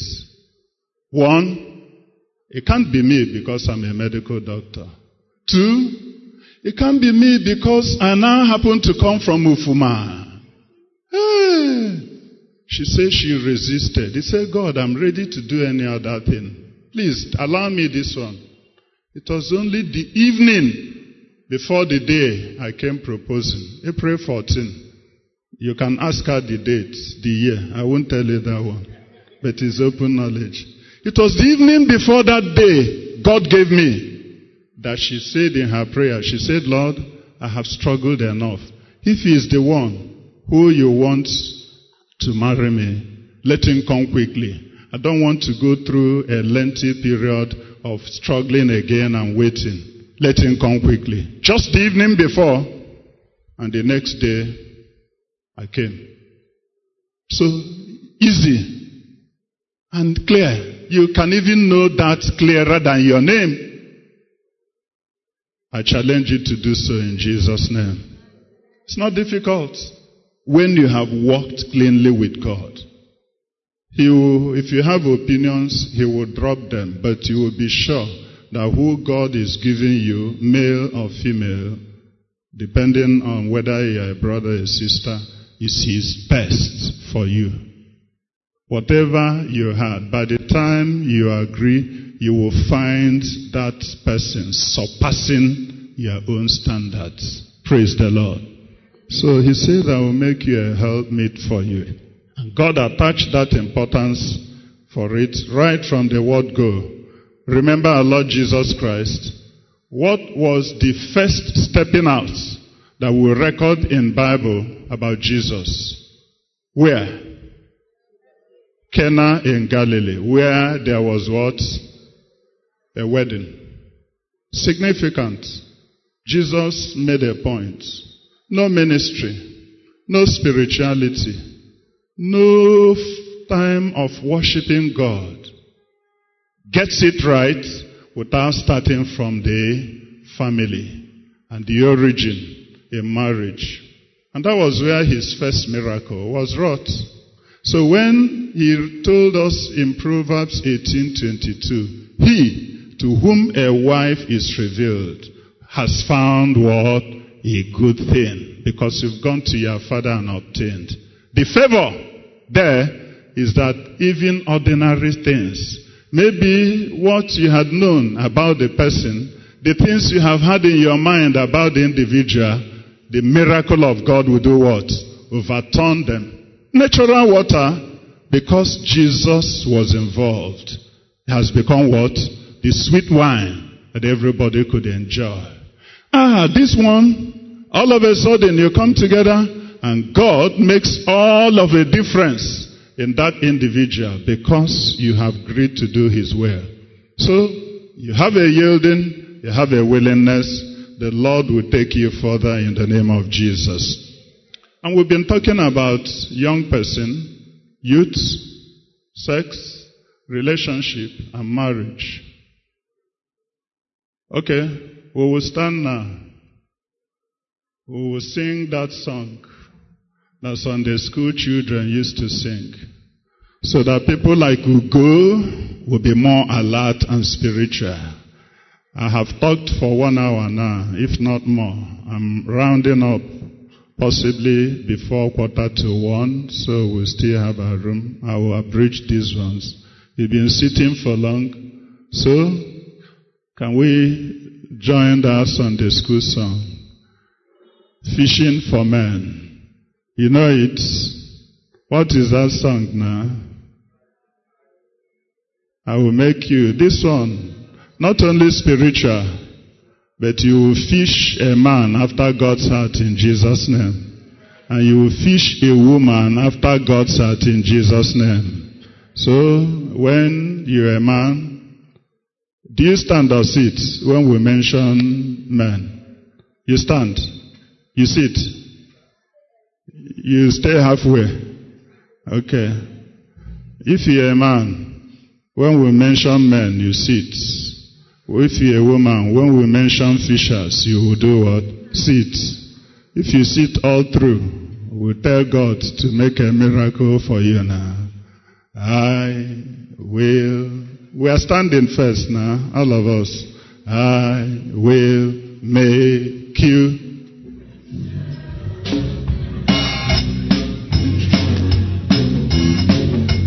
Fishers of men. I will make you fishers of men if you follow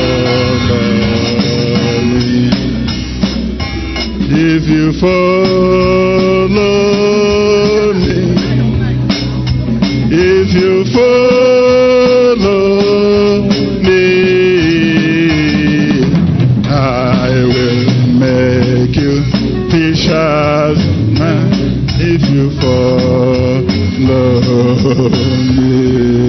It's alright, praise the Lord. Can you see some people don't know whether they are men or women? Eh? They just sat there. You just sat. You don't know whether man or female. Me, I don't know. Uh, you just sat there until they remembered. Praise the Lord. I hope we are more alert now. So, who is a youth? A young person can be defined in several ways. One of those who came late, 1 John 2.14, please get us that passage at the back. 1 John 2.14, We'll have a scriptural foundation, we'll back it up. But this one, I'll just make it snappy. We define a young person, as it were, socially from around 18 years of age. 18 years of age. Socially. And even, as it were, it's from 18 years, you are up to the age of voting, right? It's from 18 years you may likely be voted for.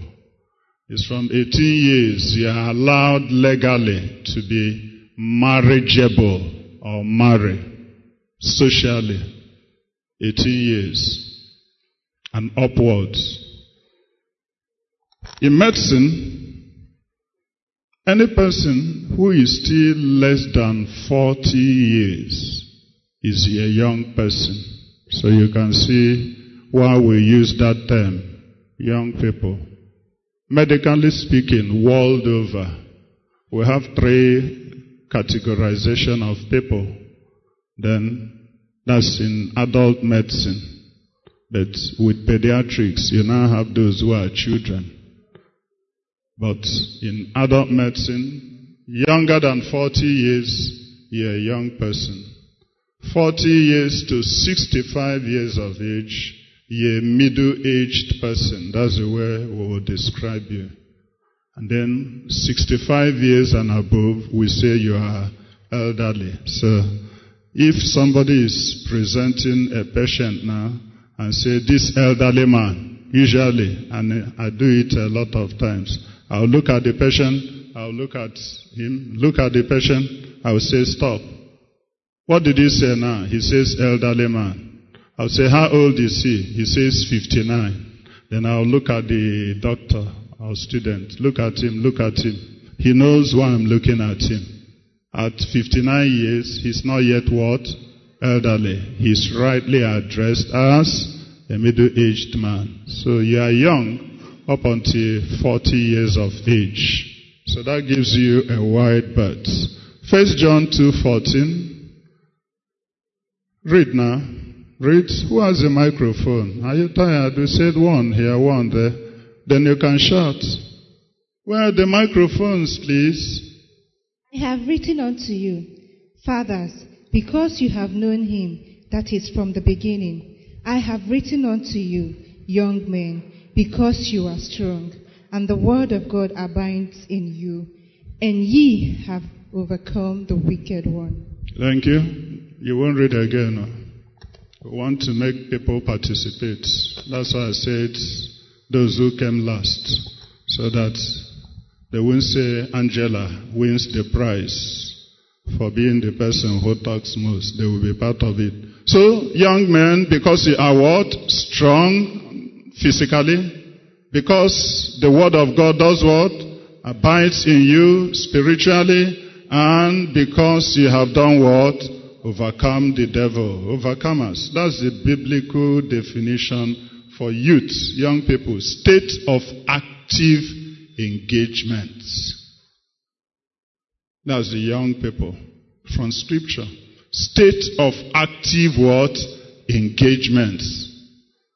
In that passage you will see, I write unto you children, I write unto you young men, I write unto you fathers, because you have known him. Knowledge, wisdom.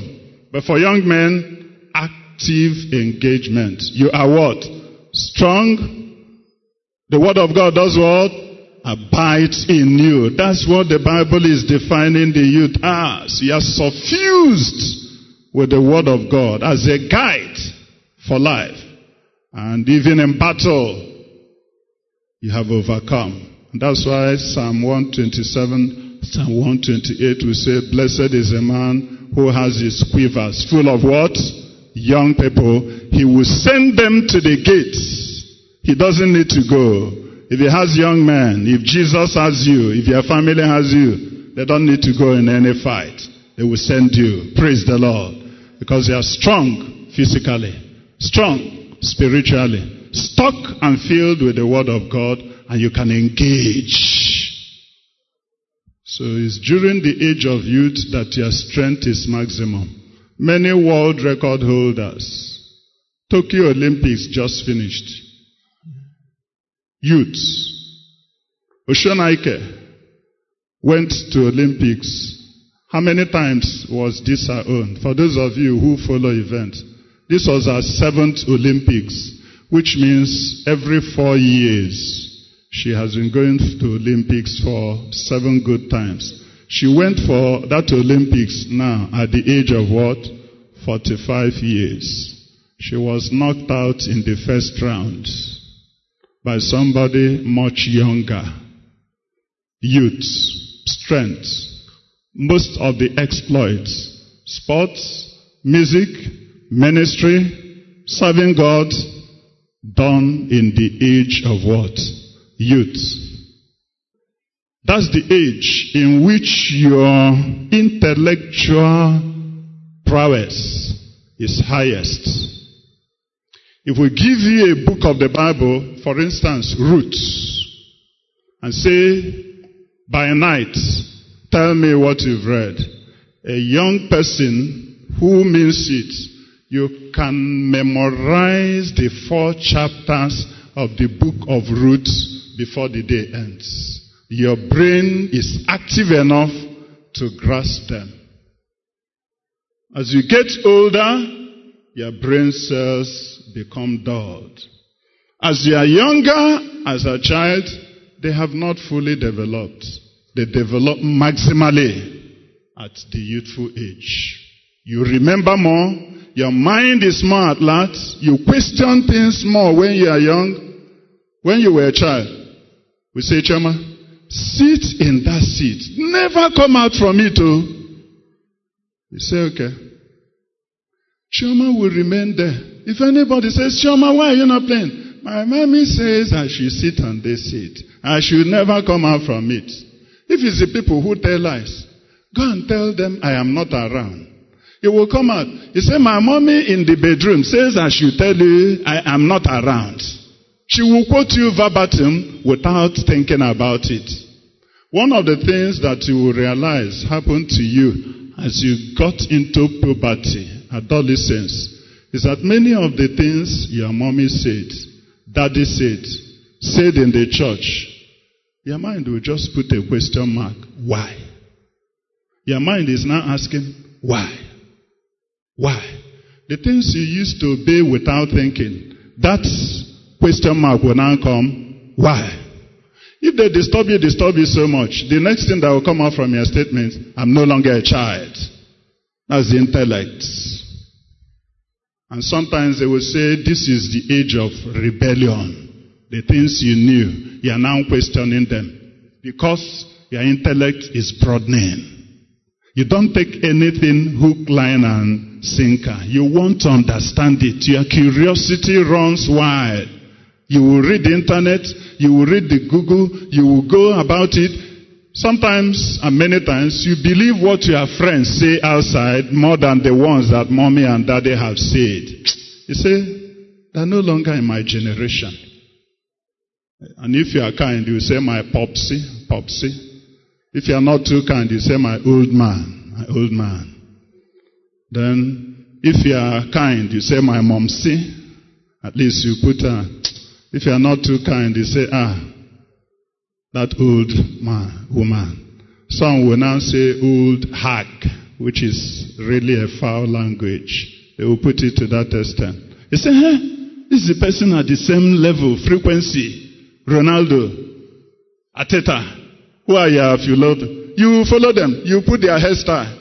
If I ask uh, Izuna who he learned this one from, he may give me an answer. You look for one person around your age range and key on to the person. Your intellectual curiosity is at its peak. It's not a crime. It's only that as a child of God, there is room for self-control. And then the Spirit of truth will lead you into all truth. You gather a lot of information. The Holy Spirit helps you. Remove the chaff and keep them.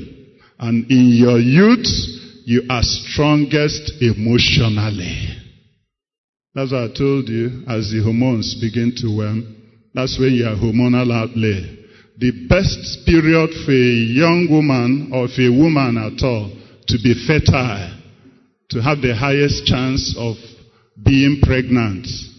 In medicine, that's not my area, but we read it as medical students. We call it fecundity, which some of them will confirm. You can Google it up. The best time for a woman to be fertile is between the ages of 18 and 25 years. Youth.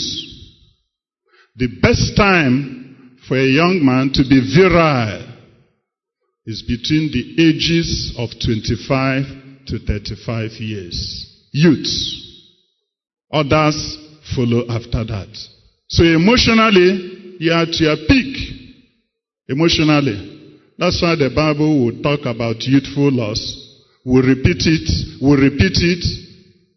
Because he knows that's when he's at his prime. The portion one. And that's why you hear Okay, I don't want to use any of your names. Obi, Obi, Obi Kaigesu. Mone Jeje Monanana, Obi Kaigesu. Obi, mm Obi, mm As they are singing, youths are coming out. Everybody is coming out from their hostel. Those in class are jumping through the window. He said, Why are we following Obi? I don't know. I just saw them singing and I want to join them. Passion. That's why the politicians will mobilize. Did they mobilize old people to be thugs? Youths, your passion, your emotion. Once you believe in anything, you can die for it. So when they're singing Obi Kaigesu, if anybody comes there shooting, they will die. Why were you following Obi? I don't know. I just saw Obi, and because I know Obi, I like him, I followed. Many people who are usually affected when they are riot didn't know why they were doing it. Passion, emotion is highest during your youth. And that's why the devil, evil men, those who advertise on TV and on the network, have you ever seen them advertising dresses with an old man, with an old woman, with gray hair? Who would they bring? Young women. As if to say, ah, if you want to be as young as this man, ah, that's the cream. That's the soap that made her look like this. Young people. So if you understand this, you will now get yourself properly placed and you are strongest also spiritually. Most people God used that are mounted to something that left legacies for you and I their age of youth. Begin from Genesis, go to Revelation. Those whom God used and used as vessels, youths. You just find people like Abraham, 75 years and age, Moses, Caleb, 85 years in a few places. The rest, whether it's a Joseph or a Daniel or a Ruth or an Esther or a Rebecca, or a Jesus, a Paul, 30 years of age. By 33 years, Jesus had finished his ministry. 33. Youth, prime of youth. 30, Paul was already in Sanhedrin, achieved records, mileages, as it were. 30 years, David was already a ruler in Israel. 30 years, Joseph was already a prime minister. 30 years, Daniel was already a prime minister. And Daniel served four kings without lobbying and being in any political party. Force of righteousness. Esther. Ruth. Youthful age. Do we talk about the Samuels? Do we talk about those in the New Testament? Youths. That's where you are strongest. So if you channel that energy right, you will know why emotions are struggling for you. That's youth. And that's who you are in God's sight. I pray you will harness the strength positively in the name of Jesus. When you talk about love, there are actually up to five different definitions of love. Sometime a few years ago, our theme was love, and we took time to talk about them. I'll just mention three for time. Eros is a common one that is commonest with youths. Eros is the one that is sexual. Eros is the one that can lead you to infatuation. Infatuation is fantasizing. I wish I'm the husband of uh, Chioma. I wish. You will just be thinking it in your mind. I wish uh, Chukwudi has become my husband now. Is anybody thinking about you, Chukwudi? Everything we've been doing, Chukwudi has been saying, it's not me. oh. Tell them, I'm very spiritual. Okay. That's eros. Sexual, carnal, emotion. That's driven. And people now put it wrongly because it's part of the Greek word that defines love. They put it there. Second one is filial. Filial is likeness. I like Chukwudi. I like Chama. I like Speak out now. Okay, Ogechukwu. You usually have a reason for liking the person because his nose is pointed, because his ear is like antelope. There's usually a reason because he's always kind, because he's smiling all the time, because he likes helping people. That's a kind of brotherly feeling I like. I like. There's a reason why you like, you admire that person. And then the real love, agapeo, agapeo, God's own kind of love, the love that is in spite of. And that's what God puts in your heart when He gives you a life partner. And that's why I told you the miracles happen. Whatever your impressions have been, the moment you say, God, give me a wife, give me a husband, you find favor from God. He puts a kind of love for that person in your heart that no matter what the person does or says is the best. It overlooks a multitude of what? Sin, evil, error. When people are saying, don't you say, that's the best for me. It's God who puts it. And that's the kind that He really wants us to show, not just as brethren, but that's the kind He manifests more when you are in a marriage relationship. Many of you say, they tell us that we have to develop love for somebody before we can agree to marry the person. It's not you who originated it. It's not entirely right. And then when you say it, your older parents will say, hey, do you know that it was my father who just said, agreed with Obi's father that I should marry him? Which one is that? Eh? They don't understand. So, don't play with love the way you see in TVs and uh, movies. It's not true. God puts love in your heart. And when you become a Christian, Romans 5 5 says, the love of God becomes shed abroad in your heart. You're able to love the unlovable. Instead of just liking people because they relate to you and not liking them because they, they irritate you. You have a fondness for everybody and you can do anything for that person and it's intensified more when you have a marriage relationship. Praise the Lord. When should you get involved in a relationship that will lead to marriage? Four things and we will close and get your answer. Four criteria to make it easier and simpler. Number one, when you have proven your identity. My question, which you should ask, and which I know you would have asked, when can somebody, I'm here now, I'm in SS1, I'm in JS1, I'm in JS2. When should somebody get involved in any relationship that may lead to marriage? Did you get that clearly now? And that's the question in many minds here. Number one, when you have proven your identity. Number two, when you have known the person to marry. Number three, when you are disposed. When you are disposed. Career wise, studies wise, perhaps financially wise. If you are now in JSS 1 and you say, I have found somebody to marry, I must obey God. And in JSS 1, you go and propose. And in JSS 2, you say, okay, I will marry you. You haven't arrived at the stage where you are disposed to do what? Marry.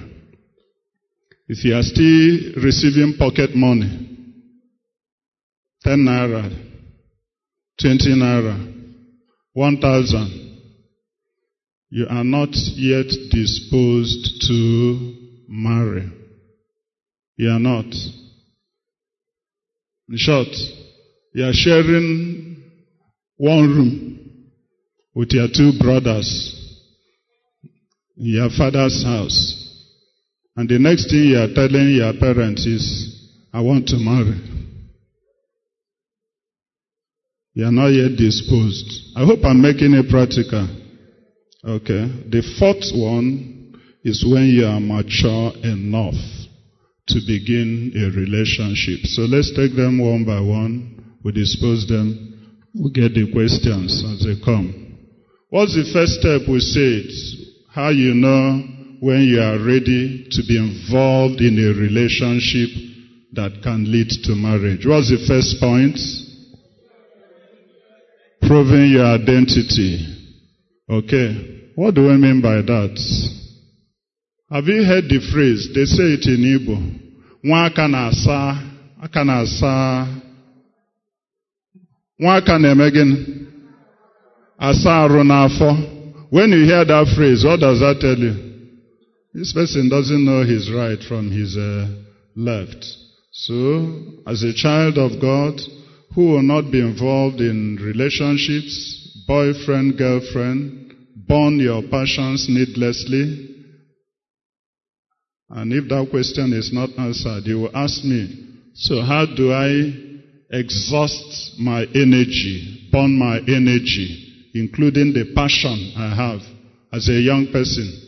I shouldn't be involved in this type of chasing games, hideous games, double standard life, immoral lifestyle, kiss a little, peck a little, touch a little. Ah, what should I do now? You burn your energy in gameful things. You read books. That's your intellect. You engage in physical things. That's why you are the ones needed in outreach. Do work physically. You get involved in serving God in fellowship groups. When you've had an ESCO meeting, you've been in a fellowship, you're exhausted, you come back, you won't have time to start fantasizing. You just get too tired and sleep off. And you really burn energy. You put yourself in something that is positively engaging. So you don't have any dull moment and you don't have any spare moment either for engaging in that. So when you prove your identity, knowing who you are, that you are a holy vessel, that you are a chosen generation, that you are of a royal priesthood, that you are a peculiar kind of person who had never existed before, made by God to show forth his praise. When that strikes you, you know, I can't play with my life, with my time. I'm special to God. We just read 1 Corinthians 6, 20, 21, where he says, Don't you know that you are not your own? You were bought with a price. Therefore, glorify God in your body. You know who you are. Whether in sleep, whether in the midst of ruffians, whether in the boogie. I remember in secondary school, and it happens, federal government college. Usually when there's end of year, they will come. Everybody contribute to one one naira, one one naira. One one naira was big money that time. Oh. 1978, 79, 80, thereabout. Contribute one one naira. We'll do an end of year party. We'll just go there. We'll boogie, boogie, boogie. That's all we knew that time. Oh. Phone didn't come out. Boogie, boogie. Those of us who were born again, we say we will not contribute. You say, Louis people, you are haters of humanity. You are people who don't like anything fun. But because you knew who you are, they can't, they can't bully us. Say, my one naira won't go into that place. That's when you go and buy beer and misbehave in the night. Some of the governors and ex-governors then were there in school by then. So nobody uh, pushes you around. You can stand your own. Can hold your own anywhere, and you are not ashamed to be identified with who? With God. When you have proven your identity. We've just said read First John 2:14. You are what? Strong. The word of God abides in you. And you have done what? Overcome the evil. Is that not a CV God has given you? And you look at your life and say, hey, the word of God, hey, Nima, just John 3.16. If I ask John 3.16 now, I'm not sure all of us can memorize it. Say, this word of God, it doesn't abide in me. Oh, it's a messenger. It's a passenger. I'm sure the word of God is a, a rare visitor in my life. It just comes once in a while and goes. When there's a program and I feel high and there's a lot of sentiments, ah, I will carry a word. I'll carry Rhema. After a while, the visitor does what? Goes. I'm back to myself. It says, because the word of God abides. What is abiding? Lives. Comfortably lives. And in Colossians 3.16, it says there, that let the word of God do what? Dwell in you richly. Not even just living. Let it be there. Shun of the shore. If they touch your life this way, there's a word. Praise the Lord. They touch you this way, there's a word. The devil comes this way, there's a word. And what I'm telling you, I practice too, and I still practice. As an undergraduate medical student, give me that your Bible. The little I knew then, because of the burden, and I knew how to channel my passion, I had a small Bible. I carried around everywhere when we are reading, especially when we are reading for second MB. We have a place we call squad. At the time, they said squad bishop. So once it's 12 midnight, I was the one to organize the prayer. So, but I had a small Bible. Anywhere, if I finished reading and I felt bored and I wanted a refreshing, some people will now go gisting. Some walk around, I will open the Bible. So those passages that talk about success with the Word of God, stuffing yourself with the Word of God, keeping right with the Word of God. How can a young man keep his way pure? By taking heed to your Word. I'll go there and memorize them. I'll keep memorizing them. And I'll hold them. And the Word, once I catch the Word and it becomes real, that is giving for taking. And it has followed me. That time, as an undergraduate medical student, and sometime I traveled far and wide as an IFES president, covering now six states. Idah, Federal Poly Idah, I think it's in Niger State now, am I right? Kogi State. Benue Polytechnic, Ugbokolo, that's in Benue State, right? Lokoja, Ikom, Ogoja, Federal College of Education. Six states, of course, Enugu, Ebonyi and then Anambra State. As an undergraduate medical, I can't remember. I don't know how I did it. But I told myself I will finish my Bible two times a year. And God was helping me do that. I still have my Bible. 1985. It's still my favorite Bible. When I bring it, it's brown. It's still my favorite Bible. And when I started working and I don't have that much time, I said I must make an effort to finish the Bible at least once a year. A goal, a vision. When the word is in you, it doesn't matter who is there. It doesn't matter what fashion is reigning. You block your heart And when you start speaking, they say, ah, look at this boy. Why is he speaking like this? Why wouldn't he join us like this? But the force of conviction cannot make you to make me do otherwise. Prove your identity.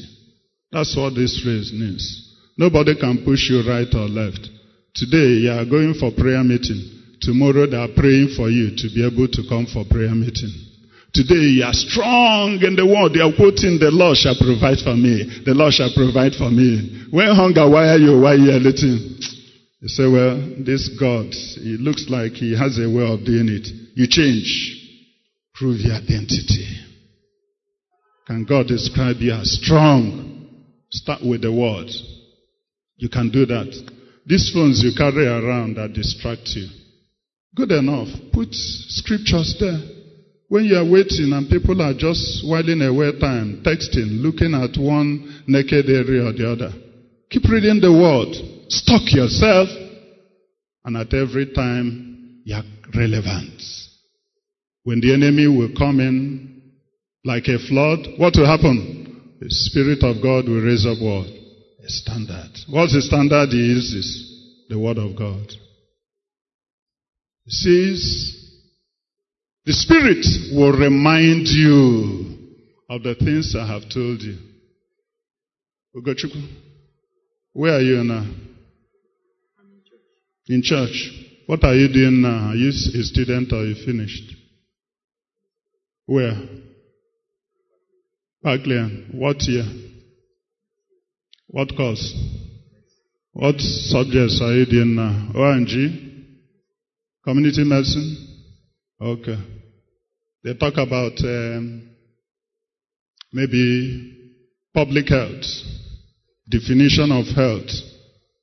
If you have never read there, you've never come across it, is there anything for the Spirit to remind you? If you have never read that passage, is there anything the Spirit will remind you when you've come across it? When there is a need for it, the Spirit of truth will do what? Remind you. Which means you will make effort to come in contact with the passage. Then the Spirit will help you do the rest. Praise the Lord. So when you are up to it spiritually, you have proven and you know who you are. The devil can put you and push you aside.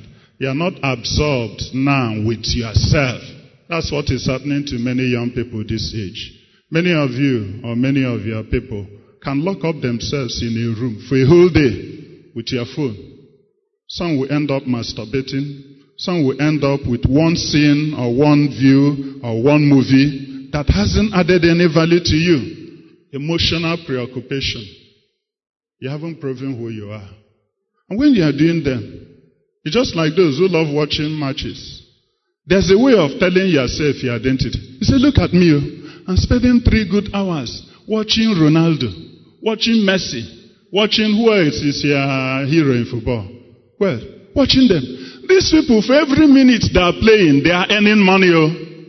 Is it not Messi? They said one pounds a week now. One million pounds. They are earning money. Me, myself, I'm wasting my time watching them earn money. That's the way to tell you, ah, what should I be doing now that can add relevance to my life? You just Google, Google, you read story. Hey, this one did this one, that one did this one, they did this one there. And before you know it, two hours have gone. Reading what other people said, reading what other people did. Which one have you done? Two hours gone. Nothing to account for. So that tells you how to occupy your time. When you have proven your identity, known who you are, known how to act on your time, then you can now decide what to do concerning a relationship that leads to marriage. What's the number two point you said that tells you how to be and when to be in a relationship that will lead to marriage? Number two, when you have known the person to marry. And simply put, how do you know the person to marry? How? How? We are becoming spiritual now, and many of you already have lists. We read it. That's why we read the Bible passages as a foundation. He to whom a wife is revealed finds a good thing and obtains favor. The best way of knowing who to marry, the first, number one way is to do what? Pray. The second is to pray. The third is to pray. Even when others suggest somebody to you, pray. Your mother says this one is from a good home, oh. he's a good Christian, oh. I've known them from birth, oh, and is a child of God like you. Do what? Pray. Your father says, ah, this young man, he's focused. Is it? I like him. I'd like to make him my son-in-law. Do what? Pray. And for some of you, whom they send pictures from overseas, those days, they used to send pictures. Do they still send them now? Okay. You see the, they see them on the internet now. And then after they will come and package you. And package you overseas too. You don't know the person, you've never met him. Our son is going overseas. Uh, our daughter is marrying overseas. Uh. Even when they do that, do what? Pray. And if you already got what I told you, God, your father, will tell you, is this the person I should marry or not? He will tell you. A female, you can know who to marry you. But that doesn't mean you will go up to him and say, okay, do you know God said you will marry me? No, it's not right. You already know. So the female is not absolved from knowing. You can know before they come. You can even know who your husband will be quite a while before the person comes. You can be entering a fellowship and you just sight somebody, no thoughts. I usually do marriage counseling here. First time people say they want to wed, I say we want to see you and your fiancé together. And we ask you, how did you know you are going to be his wife? How did you know you are going to be the husband? Because that's the foundation. We can't lay hands suddenly on any man. So if we're going to wed you, we'll do the one the Bible recommends. If you're not born again, we advise you, we encourage you, because you know if you're not born again and you get married, it's an accident waiting to happen. It's everywhere. You see it every day. Even for those who are born again, they have enough problems. Talk less of those who start a foundation that is faulty. So we ask them, you can suddenly be here with a right pure mind, and suddenly God tells you, this is your wife. And it may even pass a year or two years, as you start praying, or as you continue praying, God brings you across each other's path again. And He will just remind you. So the best, the first, the second, the third, to do what? Pray. And if you pray sincerely enough, God, who is your Father, will tell you the person, male or female, and you'll be assured. Once you have that conviction, nothing else can move you otherwise. That's how to know who to marry. What is the third condition? What is the third condition? When you are disposed of your career, of your studies, financially, that one is self-explanatory, isn't it sir? We've already made it plain. Otherwise, it will distract you. There are a number of people, some of you may have roommates, classmates, who are already just unbelievers. Some may even be Christians, born again. But they tell you they're in a relationship. For females, more than 50% of their time is about Leo. Leo morning, Leo afternoon, Leo night, Leo, Leo, Leo, Leo. Distraction. Somebody who used to be a top flyer in their class will suddenly drop. It also happens to males. You don't need that distraction. It will affect you. You will lose focus. You will have a heavy dose of emotional overlay that is inappropriately channeled. And that is better experienced. If you're a man, even as you are, student, apprentice, looking for work, getting pocket money to sustain, you have expectations. You say, ah, the person I'm going to marry, I should show that I'm ready to marry her. Sometimes you may even steal money to give your fiancé because you don't have a base. You just speak here. You want to meet up expectations. You don't need that. When you are disposed of your career, of your work, financially, to do what? Marry. I've just said it. If you are living in boys' quarter, one room, sharing it with another, you are not even able to afford a distinct accommodation where you and your wife can be together. You are not yet disposed.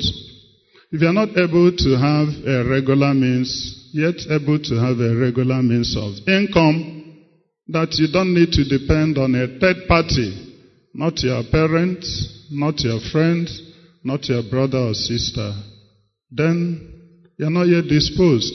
So these are practical together with your spiritual. And then the intellectual. And then the fourth one, which is the final one. Okay, before we leave there, I know what to be going on in some of our minds. If I have known the person, and I'm believing God to get a gainful employment, to get a reasonable means of work that can sustain me and another person. But I have known the person. Can't I quickly go and tell the person before somebody tells her first? Is that not a correct question to ask?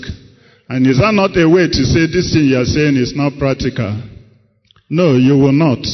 You will meet the criteria. If you are the person God says she will marry, ten people can propose to her. None of them will work. Are you understanding me? It's about trusting God. The way I have said, I'm breathing air now and you are breathing air. Do you make any effort to breathe in and out? You just trust that God is supplying the air. That's that kind of basic trust. The natural human mind will say, hey, somebody who has more money, somebody who is from overseas, somebody who is more handsome, somebody who is more ugly, somebody who is more mature, somebody who has six pack. Am I speaking some of your language? They may go there now, and she may just, I know she's spiritual, but she may just follow. No. You are not wiser than God. If that is the person God says you marry, and you remain with integrity, you haven't started playing hanky pranky, you haven't punctured the bites. You know what Ecclesiastes says? If anyone breaks the hedge, the serpent will do what? Bite. If you begin to have sex, if you begin to misbehave as if you're already married, you break your hedge of protection. God from there. Jude 21 says, stay within the boundary where God's love and mercy can reach you. The moment you do what is outside of God's nature, God steps out. You're on your own. If you stay in God, let them come 10, let them come 11. It won't work. The person won't agree. You will marry the person at the fullness of time. You can take my word to the bank. If you like, take it to heaven. You will come back and say, it worked that way. And I pray you have that experience in Jesus' name. So it doesn't push you to a rash action. If somebody else eventually happens to propose to that person and she agrees and they get wedded, then that is not the person for you. Why? John 3:27. A man can receive nothing except it is given to him from heaven. It's practical. Even jobs. You are sure this is where God wants you to work? You've prayed it through. Let more qualified people. Let those who have letter from Abuja and from government house come. God will keep that vacancy for you in Jesus' name. Admission, the same thing. This one also the same thing. If by any chance the person whom you think is the one gets married to another person, don't lose a night's sleep. I see many people who are still at that their age, blood pressure. I see them now, not yesterday, not many years ago. And then when I have time, somebody jilted them.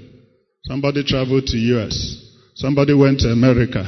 And over time, two years, it looks like she has found another person. A man can receive nothing except it is given to him from above. He who is meant for you will be there from God. She who is meant to be your wife will remain. Agreed? You don't seem convinced. Agreed? Agreed? I'm looking at Asimado. Her face says, How can that be? Try it. You will see it's true. So you don't lose any sleep. I'm resting on my Father who knows what's best for my next phase of life. When time is there, He will give it me.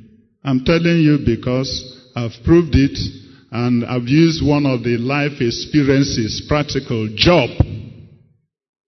Anywhere God says it's you, it's getting there. Same applies here. So you don't need to do any corner corner or jump the gun in order to heaven helps them who help themselves. It's not in the Bible. When you do that one, God leaves you. Final point, how you know who you should what? Marry. What is the final point? When you are mature enough. Mature physically, mature emotionally, mature mentally, and mature. Fill up the fourth one now. Spiritually. Those are the ingredients. Mature physically, you're of age. Anybody who is, haven't you seen some, I think even 10 year olds, if you see them, you say, ah, mommy, I like that, that, that auntie. I will marry her. I marry her. That's the type of person I want to marry. How old is that boy? Ten. When mommy hears that type of talk, what will she call it? Childish talk. Hmm?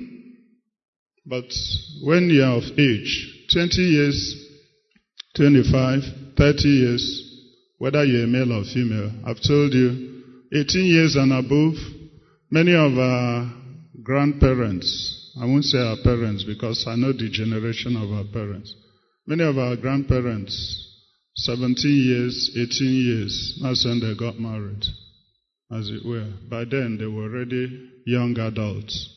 Today, there are people who will still get to, people want to make a career, male or female, and then they'll go and bring one property, the remaining property, who happens to be a wife. So he would treat her like an added what? Property, because I've got property, landed property, house property, money property, this property. Then I add the final property, who is a wife. So let me wait till I have got all the property, 50 years. You don't need to necessarily wait for that. And then the females will say, let me make a career for myself so that no man can tell me rubbish. I can be on my own. I don't need to depend on anybody. Well, I don't expect a Christian will say that. There's some Christians say it. Uh, and so they say, wait, let them wait. So 40 years after, they start considering marriage. I've told you the signals. When, you may even say, when do I begin to pray? Begin now. If you are in JS1, begin now. If you are in SS1, begin now. If you are in first year university, begin now. If you're an apprentice, you still haven't got money, do what? Begin now to pray. Because when you know doesn't necessarily mean that's the time you get married. But that will engage your energy, your thoughts in a positive way. So there's no harm to begin to pray and to wait. And if you're like my wife, who haven't known for a long while, now say, God, let him come. I don't want another torment of that. Then you can pray that way too, and God will answer you in Jesus' name. So when you are mature physically, age-wise, when you are mature emotionally, I've already described that to us. If anything that comes to your mouth, you say it. If anyhow you feel, you just say it. You're not mature emotionally. If you react to people on impulse, if what Chukwudi, Chukwudi, are you with us? You are praying for us. Remove your hand from your face now. If anything, Chukwudi hears from Chioma, the moment you see Chioma, you begin to act the way you heard it. Without interacting with Chioma, you're not emotionally mature. If all you say is what my mother told me, what my father told me, I'm not saying that if they told you the correct one, but if that is your anthem now, that's the way my mother said it. Why are you doing this? That's what my mommy said I should do. Why are you going to be walking this way? That's what my daddy said I should do. Why will you do this? He said, that's the way my daddy said it. It means you have no mind of your own. You're not mature emotionally. And you hear the say, I'm tied to the apron strings of my mother. That's how that phrase comes. There are people who are married, all they decide to do is what their friends say outside. It's what their mother said. It's what their father said you should treat her. They don't have emotional maturity. They can't take decisions of their own. In short, if they say, okay, okay, I agree, I will do this, tomorrow they've changed their mind without any qualm. You tell them why. They are not even ready to explain. It's simply because when they said it, somebody will say, that's nonsense. How can you treat your wife like that? How do you, ah, she will look down on you. And they change their mind. They can't make up their mind. They can't stand. And that's why we said, number one, when you have proven your identity. If you're not emotionally mature, male or female, you may be 40 years of age, but you're not emotionally mature to be in a relationship, to be in a family setting. Get grown up. And finally, when you are spiritually mature, we've said that from the word go. And you don't wait to acquire another property. God will guide you as you get on. We'll stop there. If and when chance comes, we'll talk about those in courtship and the catchword in courtship. Courtship is when you're engaged. And there is a difference between courtship and engagement. Courtship most times is when you and the person have known, you agree, you start there. Engaged, in quotes, is when others know, your parents, and they have given their consent. They are aware. It's not necessarily when you get to do traditional marriage. And uh, people will say, how long does that take? But for our time and for the foundation of young people extra and the basic ones that affect us, how do I know? What do I do with my time? If I cannot do spiritual boyfriend, girlfriend, if I cannot engage in what people are doing now, they tell me if you're a virgin, you're mucus, you don't, you're not fast, you are not fit for this society, this jet age. And they are fledgling. No. You are keeping your best for him who has found you. If you have missed it and you have gone wrong, there's a path to return, like the prodigal son, and up and God will take you up. Romans 5:1, just as if you had never sinned, just as if you never stray. But if you play smart with God, He watches you, He won't force anything on you, but you're of age to take a right decision. Decide like Daniel to say, I will not defile myself and stay there. Let them call you names. But the person they call names, is a person they will take a standard from. It has happened to us, some of us here. They use you as a plumb line. Even when they, before you, they will cajole you, they will mock you, but away, they will admire. Once in a while, they will say, ah, don't stray from this way you're living. We're in federal government college together. And it's a life story. But I won't call names because the people are still alive. That time I think I was in Form 2. Form 2 is uh, JS2 now. Those days we run five years. We had just given our lives to Christ. There were some who were older than us. One of them was a lady a year ahead of me. I won't call names like I said. But we admired her. She was intelligent. She was born again. She was focused. She was purposeful. And everybody also knew her too. But the father then, late now, was a bishop. And the father didn't take kindly to her saying that she was born again. And everybody in the house tried to just down it her throat. How can you disgrace us? This is not Christianity. The father, as young as we were, left his diocese and it was noise everywhere. Federal here. I was, no, I hadn't become then. Later on, I was the coordinator for the Protestant chapel services before I passed out. But we usually organize Sunday services. One of the students will be a coordinator. Then senior friends in town will come and help us. Lay readers would also come. But it was noise. Bishop was coming to a small school of students to preach. Bishop will come next Sunday. Hey! It was noise everywhere. Do you know the sermon of the bishop? Uh, don't forget it because of the impression it made. You know the sermon of the bishop? Those whom the gods want to destroy, they first make mad. Bishop. And a lot of us were opening our eyes and mouth looking. And all that sermon was addressed to his daughter directly and to those of us who say we are born again indirectly. In other words, the gods are about to destroy you. That's why you people are mad and saying you are born again and living this way. I was a bishop. oh. I won't tell you which denomination, so you don't go to it's public knowledge now. Anybody can verify it. Do you know, after a while, this child of God, lovable, dutiful, intelligent, and by all means, what you want, began to change. Began to change in order to adapt. I'm not sure her identity was clear again. Do you know what happened? At that time, there were three in our school. She was in the same class with one of her sisters, whom she was older than.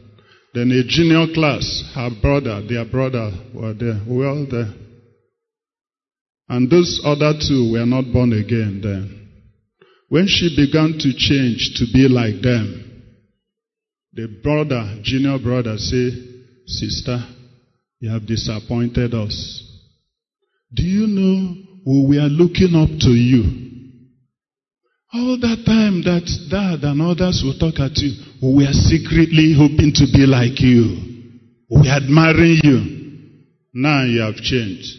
You have disappointed us. Let nobody say that on your account in Jesus' name. Let God never say that on your account in Jesus' name. Not your identity as a Christian, not your relationship, and your being determined to remain a vessel of honor and to find His will. If you have disappointed, there's room to come back and get the best and be the best for God. In Jesus' name. I would have said, let us pray now. Because that's the best time to pray. But I will leave room to ask question. Then any of our mommies or daddy will answer briefly. Because once we pray, I know we won't ask the question. That thing burning in your mind that you need to iron out that can make a difference, you can ask. But if God has already touched you that you strayed, let that burden hang. Let it not lift until you have prayed and surrendered it all. Question? Question? Question. Somebody is saying, how can they say it's me who is raising my hands? I know you. Then if the first person raises the hand, the second person will now remember. The third person will now remember. You have a challenge now, and it's in this area. Maybe if you ask, they'll say, okay, so is this what this brother is, is having? Okay, if I give you one more minute and there's no question. Oh, okay, go ahead. Where is the microphone? Stand, please, so we can see you. What if, um, even as a Christian, you can't hear from God? Okay. Your chaplain had just a bit. Hmm, I don't like that. Just before you ask, what Reverend Dr. Niago said is, can you write your questions because you are shy? Not for today. Another day you can. Because it means you are not being real. And I was real and down to earth with you. Mention names, you will say, ah, can daddy be saying this? Of course, because there are facts, biblical facts, medical facts, biological facts, practical facts, not for today.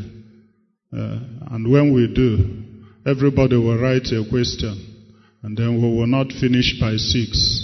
And they will say they knew it now. Daddy came and took our time. Even when we are hungry, we couldn't eat. So they won't write. Those who have the boldness to ask questions, ask. If we have another opportunity, you may write questions ahead or we'll entertain them. So go on, my sister. What's the name? Uche. Uche. Um, I said, what if, like, you have given your life to Christ, to, but you can't hear from God, like, You've given your life to Christ? or maybe you are, will I say, a growing Christian, but if you are praying, like praying in for that marriage aspect, you can't hear from God. You don't know what God is saying. Okay. So, what will you do in such situation? Okay. Which is a common problem with many. Am I correct? And that's why I took time to now, I did it directly and deliberately to tell you my own experience. And to tell you is as common as what? Air, which is basic. And as common as what? Salvation, which is free. And once you pray sincerely, God will also let you know. So please, Sam, give the microphone to Venerable. Please, in as uh, collected a way as you can answer her, so she knows it's not just my own experience. You are born again, you're a growing Christian, you pray, you cannot hear from God. Is that not your question? Okay, let me begin by asking her a question. Um, let, let me assume you were, the question was referring to you. Could you stand if you don't mind? Uche, Ngon, we are practical. Are you a Christian? Yes. Are you born again? I'm kind of shaking. Not strong. Not strong. Yes. Okay. But what makes you think you're a Christian? Because there are things um, others will do without their conscience pricking about. When I'm about to do it, my conscience, something drags me. How does the conscience prick you? By shouting? No. By whisper? by touching you? Which way? Like, by making me feel. Just a minute. Those of you, that's the Uzechis. Do you have a timer? Somebody is coming to pick you. Who? Stay, stay in. You need this place. I didn't hear you. You're not going. How come three of you stood up at the same time? As if there's a clock. Uzechi clock. So don't miss this. So go and come. Okay. Okay. By pricking you, by touching you. Okay. Anybody here who is sure that he or she is born again? You know, we are trying to be practical. Yes? Nobody. Raise your hand well now. Okay. Okay, let's start with you. Nne. Could you stand? Yes. Give our microphone. Are you born again? Yes. How do you know? I have the evidence of the Holy Spirit, which is my assurance of my salvation. Uh-huh, assurance. Where does the assurance happen? Within me. Within you. Hallelujah. Amen. The way you begin to hear from God begins from that assurance. There's something inside you that says to you that you're a child of God. As you grow in prayer, as you grow in the Word of God, that voice becomes stronger. Stronger. Stronger. True or false? And once that begins to happen, that is how you can hear from God. And then it will grow. But if you say you're a Christian, you don't have that assurance, and that assurance that happens inside you, sometimes it, happen, it speaks like a voice, like a whisper. As you grow in the place of prayer, as you take time to revel in the Word of God, that assurance, that voice inside you becomes stronger and stronger. And it is through that that God speaks to you. Hmm. So if you want to learn how God speaks to you and how you can hear from God, that is the simplest way to explain it. Are we together? Thank you, sir. Thank you. So that's why we said the first way to hear and to know is what? Is what? The second is what? The third is what? If you are praying sincerely and you make prayer a habit and then you regularly pray concerning my life partner, you will know, you will hear, it will drop into your spirit. The way you know you are born again, it will just settle. Is that clear? Is that clearer? Okay. Next question. Let's know how many people. We now told you once one person raises their hand, the others will now remember. No, let's know how many. So we'll know whether we'll stop. Because it's 1.30 and I know you want to eat, right? Uh, he says he doesn't want to eat. You're fasting. That's the former president of ASF. That's the Chidibem doesn't want to eat. When it's time for food, come and ask him for his own plate. How many people? One, two, three, four. We'll manage the four after him so we can keep your time. Go ahead now. That's uh, Nolly. Praise the Lord. Hallelujah. Um, my question is uh, simple.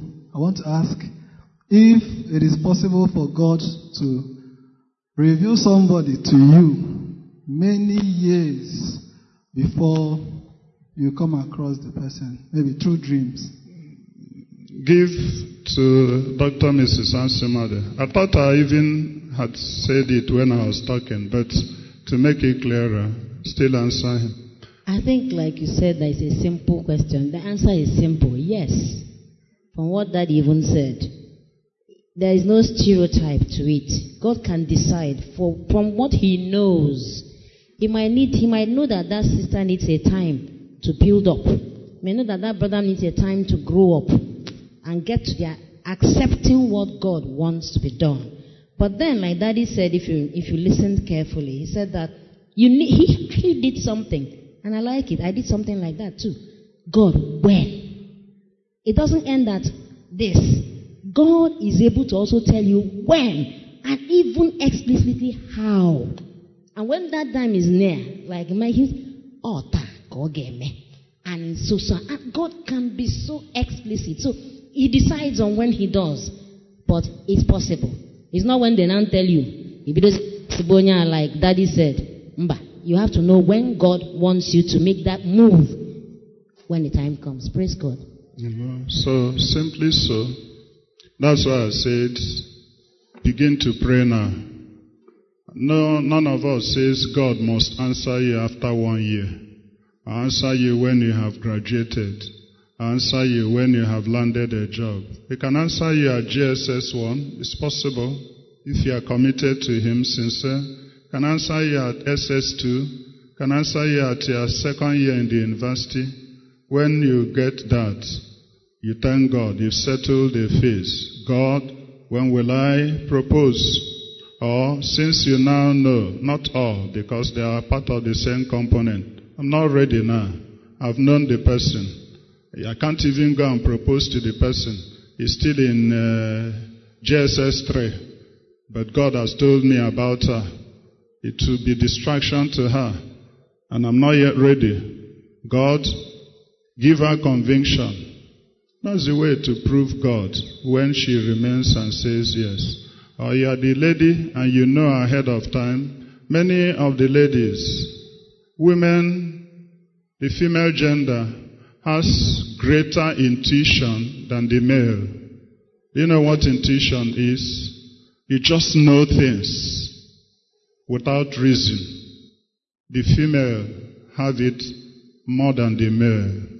But generally, when you are born again, anybody can have it because the Spirit of God uh, heightens that. You just know without reason. My wife can say, and it has happened many times. You want to cook six cups of rice. He says, cook nine cups of rice. She just has a feeling people are coming. And it will happen exactly that way. That if you didn't do that, you would have been stranded, and that would be on. So there's a knowing you will have. So you may even know before the person whom God tells you ahead of time. And what do you do? God also convince him and make us ready at your own time. That's why I say you don't steal God's blessing. You don't man, corner corner. You get it right. And I'm sure that will serve you. That's number one. You are number four. Nolin. Okay, you are number four. So we counted you in. So it means there are three now. Okay, Ike. Uh, praise the Lord. I, there, I, there are some assertions people make, especially when we are, or uh, I mean, kingdom people. I've heard this assertion. The issue of is it um, correct for a child of God to be believe that that she or he is not connecting to, I mean, this brother. The brother must have prayed and with the elders and they go ahead being the for somebody. Wait, go ahead to do what? Do you understand? I want to connect with you now. See, the brother must have prayed and at the time, and they, he have this go ahead to go and actually Propose. propose. Okay. So now for the girl to look at their parents and parents and, and say that he's she's not connecting to this um, a particular kind of uh, person. Okay. One, is Okay, wait. The girl will look at the brother's appearance. That, that he- she's not connecting. Okay, she's not connecting. to the. Okay, that's the modern language. Okay. So, Secondly, is, is it um, um, is it But what is the question now? the, the question I asked? Is, it, is it uh, a Christian language? Okay, uh-huh. Now you've come. Okay, now- Because you just stated, you said it's an assertion. So, uh, yes, Okay. so is this a, a, Christian language? It's supposed to be a language that should be found among, I mean, Okay. the children of God. Okay. Then the another one is this: a brother or a sister is it supposed to keep a relationship to the point that he or she will say that his heart is broken, or somebody, I mean, must have broken her heart when that person has not been reasonably, I mean, brought it before the, I mean, the. Uh, the children of God that somebody is proposing or the, the person is uh, actually engaged they say that somebody breaks their heart or a, a man breaks his heart. Okay, you're running faster than us. Wait, this second one now. Yeah. You're assuming that that sister has been proposed to. No. Okay. He said that somebody who is unknown before the Christendom or before the elders. Okay. Do you understand?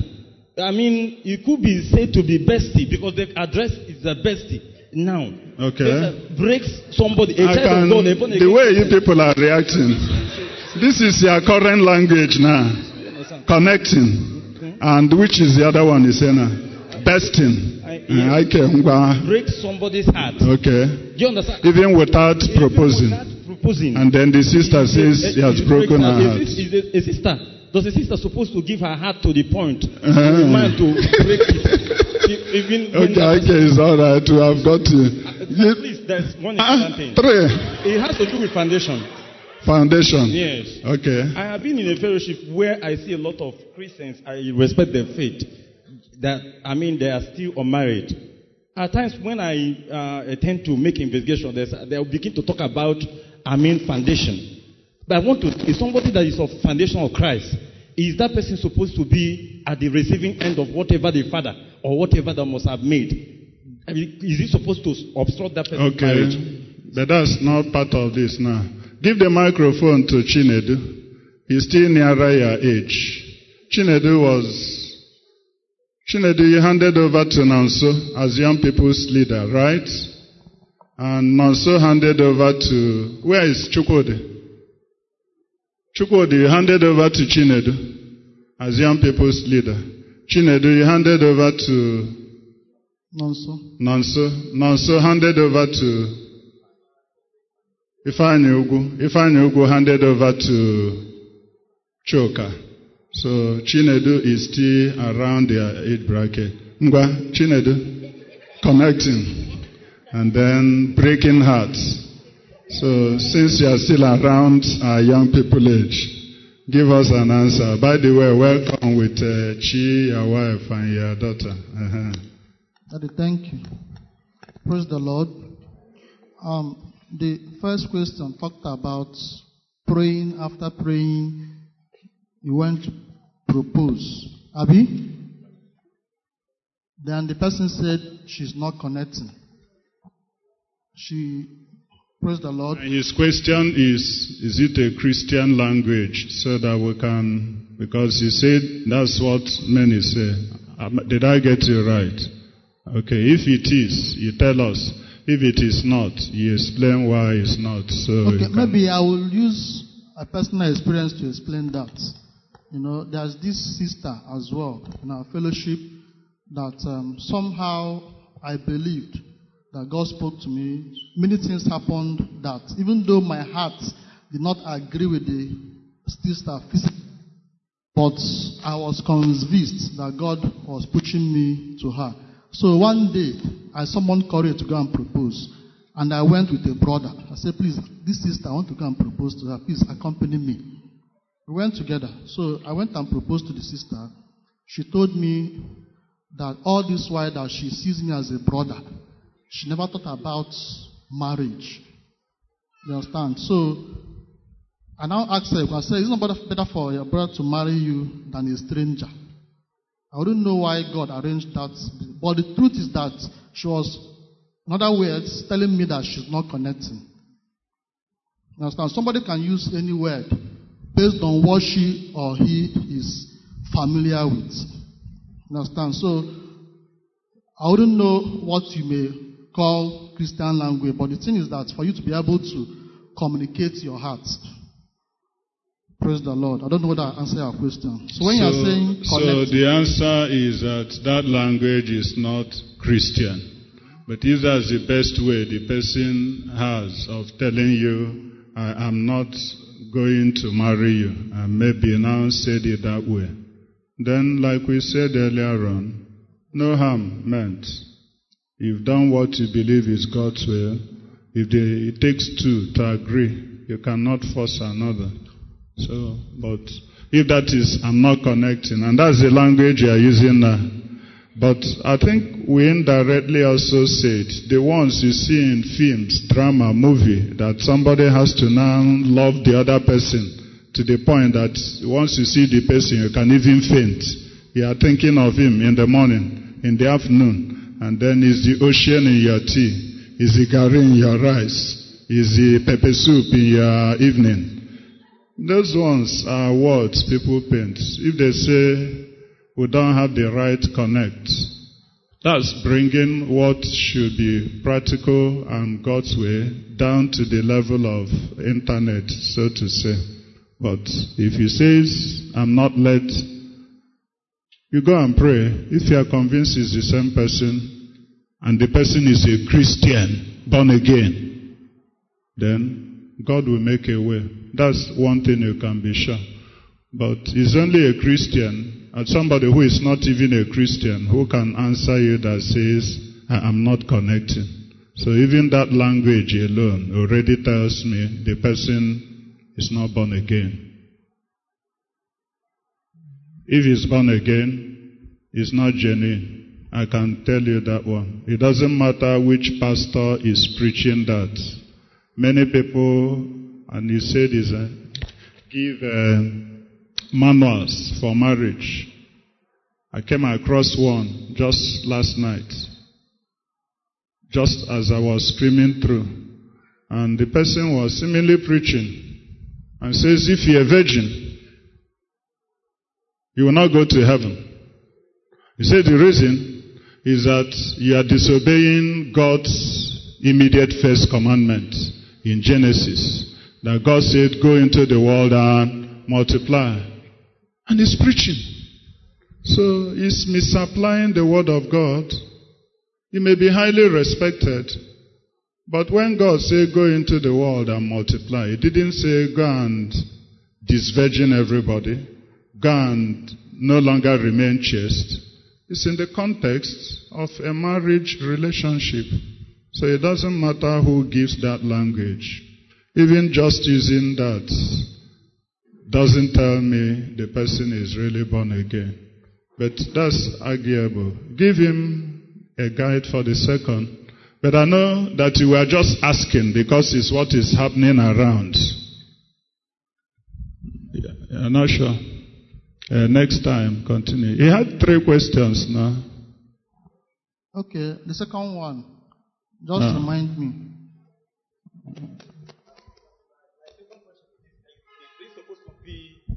My, my second question is this Is it supposed to be, um, is it uh, in line with, uh, I mean, God's principles for a born again Christian or a sister to come up with this issue that her heart maybe Was broken. broke her heart?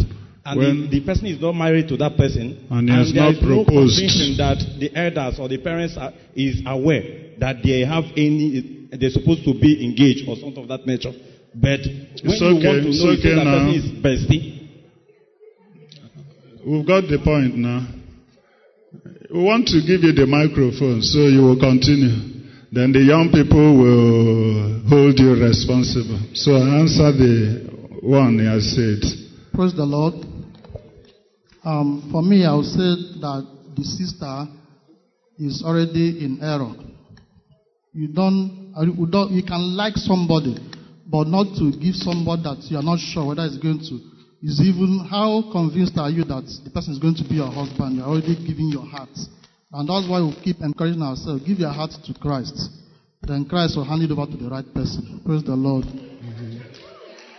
Okay? You had a third one. Or is it okay so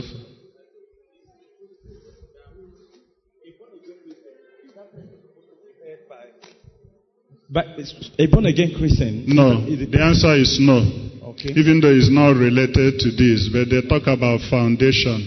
They tell you foundation. That's why it's happening to me.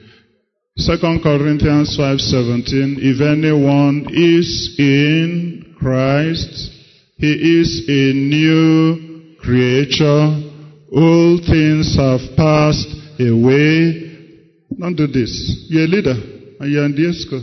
If you will do this, go to the back. Can't stay in front and you're giving wrong example to your people. Okay? If I were one of your young people, I will ask you one serious question now. I will ask you why you're not yet married. Because we are free now. So that needed here, uh-huh. So all things have passed away and all things have become new. In that same passage, the Bible says in verses 18, 19 that God no longer imputes our sin unto us. He doesn't say what happened yesterday, what was done yesteryear, but you come clean and you break out clean. If you are not genuinely born again, the effects of what may have happened that had powerful spiritual forces can still have their effect on you. Once you are born again, all things pass away. And I, that's why I gave you that foundation. God puts an earnest of His Holy Spirit in you as a mark to the devil who was your former owner, to every other person this is now my property. Keep away. It belongs to me. He justifies you just as if you never sinned. Romans 5 1. You start out new. That's the scriptural foundation, and that's practical, and it works. But if you play pranks with God and you're not yielded over, then you will even be in a worse situation. It will be like where Jesus told about somebody from whom an evil spirit was cast out, and he remained insincere, remained neither committed here or there. And the evil spirit came back with seven others, and the latter state was worse than the former. So be clean and be clear and be sincere. You won't have the old dogging your steps now. Praise the Lord. Number two. Number two. Okay, yeah, number two. Chairman. Praise the Lord. Okay, I will say my question is just a simple question. One of my friends told me yesterday that age is not a number. Age is just a number. Coming to age is just a number. Yes, sir. Coming to age bracket now. Okay, let me say I am 22 years, and someone coming for your hand in marriage is there about 30 years. So I want to know if there will be much love, much respect, and then much dignity in that marriage. Praise Hmm. You want us to tell you ahead of time. You want to process all this before assuming God is telling you to marry the. We are being practical, isn't it? I even wanted to give it to Reverend Dr. Got to answer because he was raising his hand. So whatever he was trying to say, he would have answered the question. But I think this is plain. What did you say is the first thing? Whether you knew before the person came to you or the person has come, you don't take anything on the surface you don't take what people tell you on the surface. Go and pray and pray with an open and sincere heart. God will tell you this is the person, assuming he has proposed, or he will tell you, no, my daughter, wait. I'm preparing somebody for you. Your prayer will now be, God, please lead me to the right person. So it's not by whether he's 30 and you're 22, or whether he is 50 and you're 18, or whether he is 26 and you are 30. They have nothing to do with whether he will give you respect or it will lead to dignity. It's not about that. That is still a logic that comes from people's worldly encounter with God, it is, is this who God is asking me to marry? If he is, I told you what happens. God does a miracle and makes that individual just suddenly see you as the best and you see the person as the best. So when you read the scripture that love covers a multitude of sin, it doesn't mean that you never sin and when you sin, the person just overlooks you. It just means it's nothing to the person. He doesn't make him change his opinion about you. It doesn't make him regard you with any less consideration. So that's where the, the emphasis should be. What the person told you is not the standard. Match with what God told you. What somebody is, how he appears, how he proposes, who she is, has nothing to do with whether the person as a man or as a woman will give you dignity and give you your self-respect.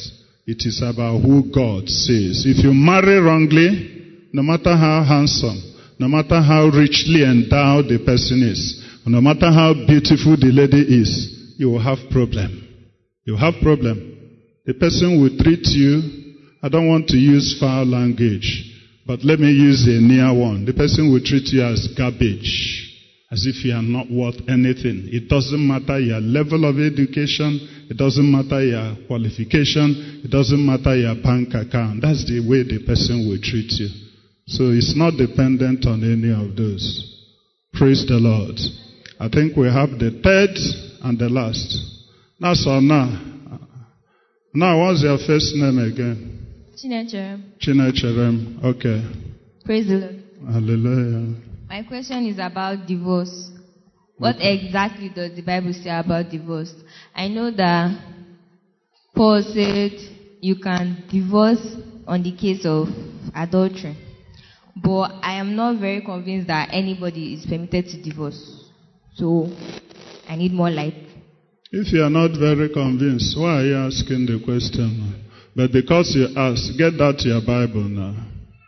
Get out your Bible so we can at least answer it shortly and then we will pray and then you will eat and then you will rehearse and then you will get into a more spiritual frame. Is it not so? What we are doing now, is it spiritual? It's very, very, uh, some people will say, hey, that's why it's extra. It enhances you. So, Chinecherem, have you got your Bible? Matthew 19 verse 6, the gospel. We would have read many more verses there, but just read that passage. Stand and read now. Matthew 19, 6, the gospel according to St. Matthew chapter 19 verse 6. Wherefore they are no more twain, but one flesh. What, what therefore God had joined together, let no man put asunder. Who was speaking there? We're doing a Bible study now. Who was speaking there? Jesus. Okay. And the question they asked him was, is it right for any and everything that a man should put away his wife? And if you read the Old Testament, a woman can also put away the man, but it was easier with the man. You can. There's something she will write and she say, I don't want to marry. And the earlier verses to that, verse 6, Jesus said, in the beginning it was not so. So original intention of God, I will make him a help meet for him who will be suitable for him. And God put the man to sleep. Look at all the trouble that God went through. The first anesthetist, God did it. He put the man to sleep and took a rib from his side. He didn't take from the head or brain, so the woman would be superior and argue more than the man. He didn't take from the leg or the feet, so that the woman would be inferior and the man can play football with her. He took from where? The rib, so that they can be side by side. They can complement one another. And then he now gave both of them. When you read that Genesis 1, 26, 27, 28, you will see singular, you will see plural. You will see singular, you will see plural. So it's as if he was already addressing both as an entity. And then in Genesis 2, 24, 25, it says, For this reason shall a man leave his father and his mother and do what? And what is the word? Cleave for King James. Cling. Join. But cleaving gets it most. How many of you have seen Araldites? Sometimes you say this person, Akiawa Araldites. In other words, Nanyari Agom, or Ife. How many of you have seen glue? What do you use it for? When you glue together, particularly with Araldite, it is virtually impossible to separate those two things glued together without defacing either or both of them. They will no longer maintain their property. They are so attached that any effort to put them asunder will mean both of them are losing their natural or original base. So a man will cleave to his wife and they will become one. One in spirit, one in body, one in mind, one in thought, one in execution. They become one. And then you will now see, and both of them were now naked, and they were not ashamed. It's not just naked physically, open to each other, because you're one. You go to Ephesians 5, you will say, Men, love your own wives as your own selves. The way you love yourselves. Nobody ever hates his own body. Come. Chinecherem. Maybe when you had a wound in the hand, it pained you so much. Maybe it was even a cut and blood was coming out and it was so painful. And you went to your daddy, plastic surgeon, and said, Daddy, just remove this finger. Remove it. He said, Why? He said, It's giving me so much trouble. I want it to go. Let it not be part of my body again. Is that what you do? You will look for what to mend that wound with. Is that not so? You will look for what to make it no longer be a pain and to do and belong to the body. So that's the way you love your own bodies. Love your wives for your one.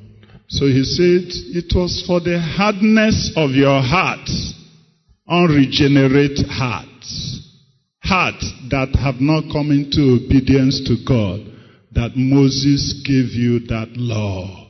But in God's original intention, it was not so. And then the only intention he gave there, he says, if for reason of fornication or adultery, in other words, fidelity has been broken, and when you say, I do, will you cling to him and leave all others and be faithful to him and be faithful to her? Is anybody familiar with this? How did you become familiar with it? It's only if you have wedded or you've attended a wedding program or you are in the choir that sings for them. But that's the common phrase which you now say, I do. Will you be faithful to him as long as you both shall live? And the answer will be, I do. And when the person doesn't answer well, you put the microphone to the mouth to be sure that he knows what is answering. The same thing to the man, the same to the woman. And they make that commitment before God. So he says, that is even the only condition. Breaking your vow, breaking your fidelity, where you may, it may be allowed to put asunder. But if the man or the woman or the person who is wrong is willing to forgive, then let him not put her away. Let the wife not put him away. So, the Christian teaching, biblical teaching, Jesus' speech is let no man put asunder. Divorce is not an option. It's for life. And that's why you must take care to get the manual for your life partner from who? God Himself. If He gave you, He will not make a mistake and He will lead you through. Praise the Lord. Shall we bow our heads to pray? Shall we bow our heads to pray? We have spoken at length, but it's because you needed it in our generation. You've heard some of the language from some of us like, I care, I'm not connecting. Or some will tell you it's my foundation. Or some will say, look, it doesn't meet. But we start with the right and we'll be specific. If there's anyone here, we'll have three prayer points. Number one, if you're not sure you are born again, if you don't have that witness that you're a child of God, if the Spirit of God is not bearing witness clearly in your heart that you're a child of God, please just stand where you are.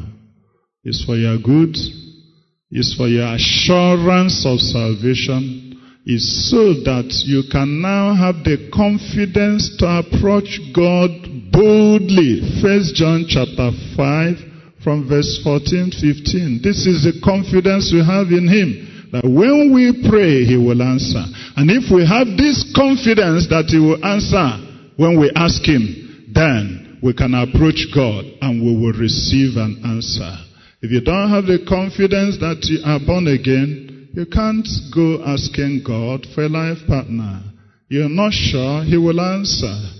Perhaps you don't belong to Him and you can't own up to your identity. You're not sure you're born again. Maybe you've answered an altar call, but you don't have that witness that we talked about that tells you, I am a child of God. There's a difference now.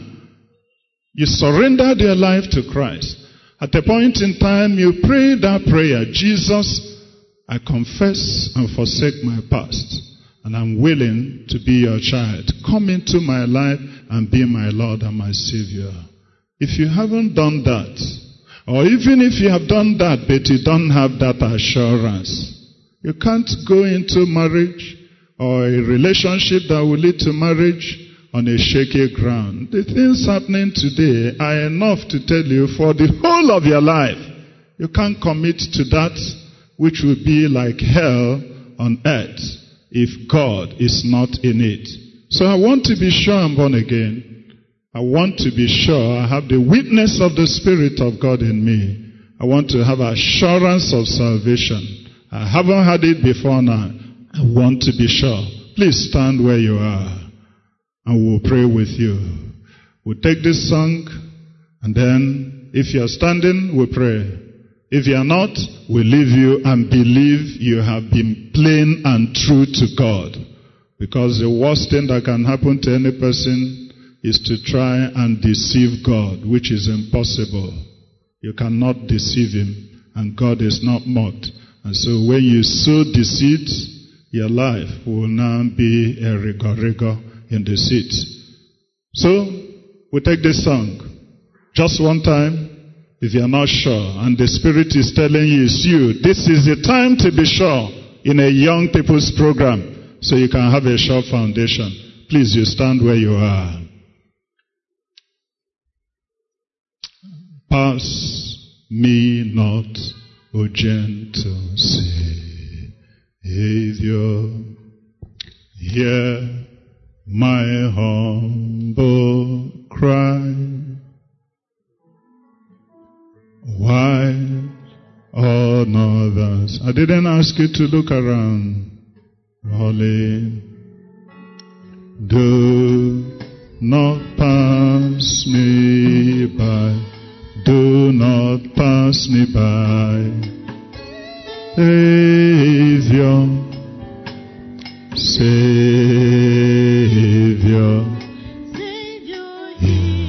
my humble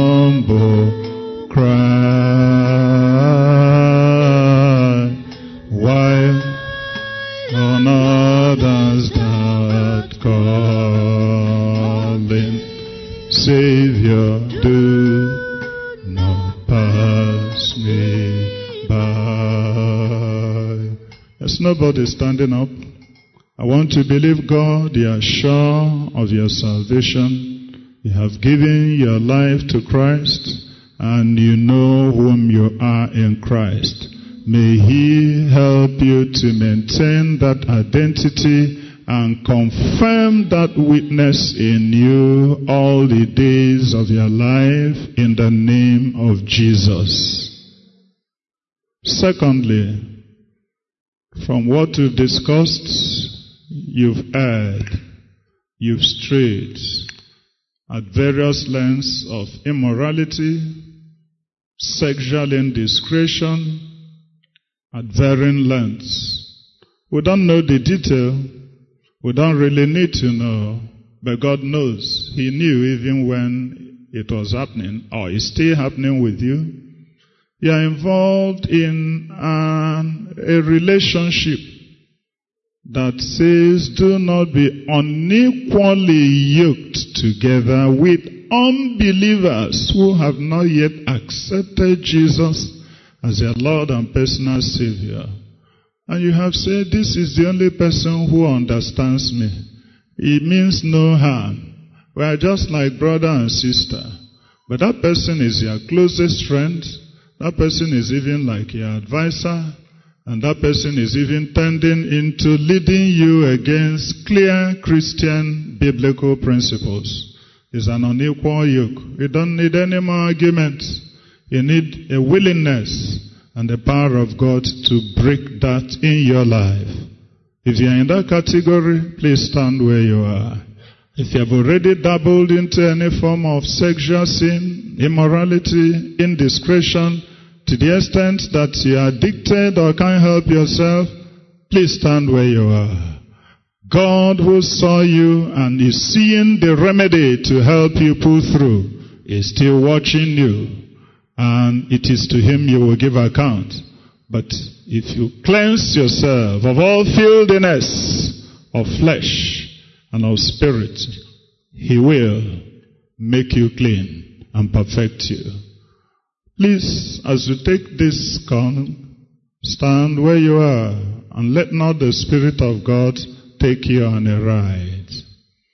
Lord, prepare me a sanctuary,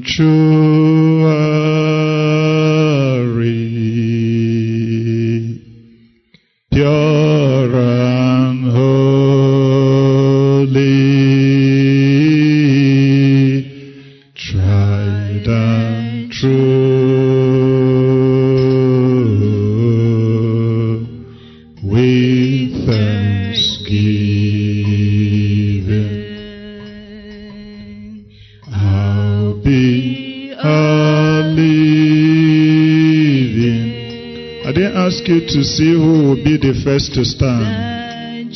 The Spirit of God has spoken to you clearly.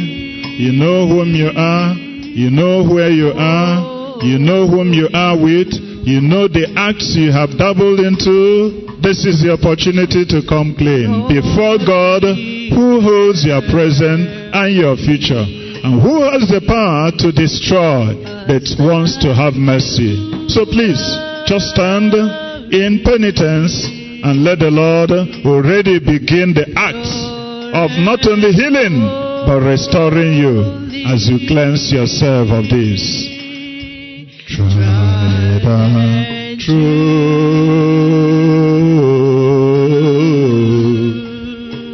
with thanksgiving.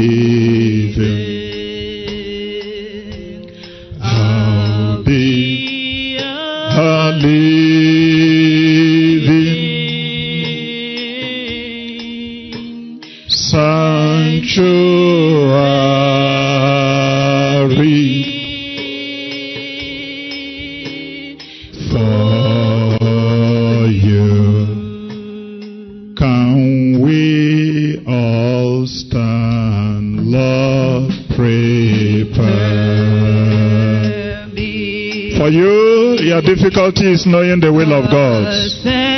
Your difficulty is staying through till God brings you to the point of knowing what He wants you to do. And your challenge is to make sure you get it right. You don't burn your youth, neither do you miss your partner under God.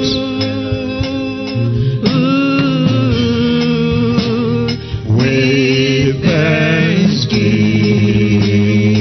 thanksgiving, I'll be a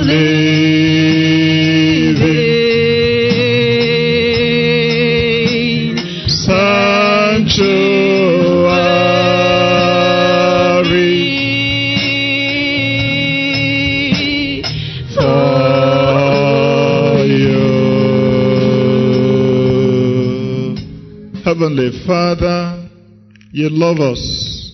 You love us as a church. You love us as individuals. You love us as young men and women. You love us and you've given us an opportunity to present and represent your foundation scripturally and even in this age and beyond.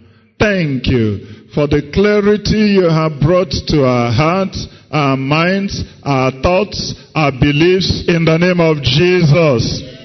Those which have not been in line with your word and your standard, at this moment, O Lord, willingly, we banish them in the name of Jesus Christ.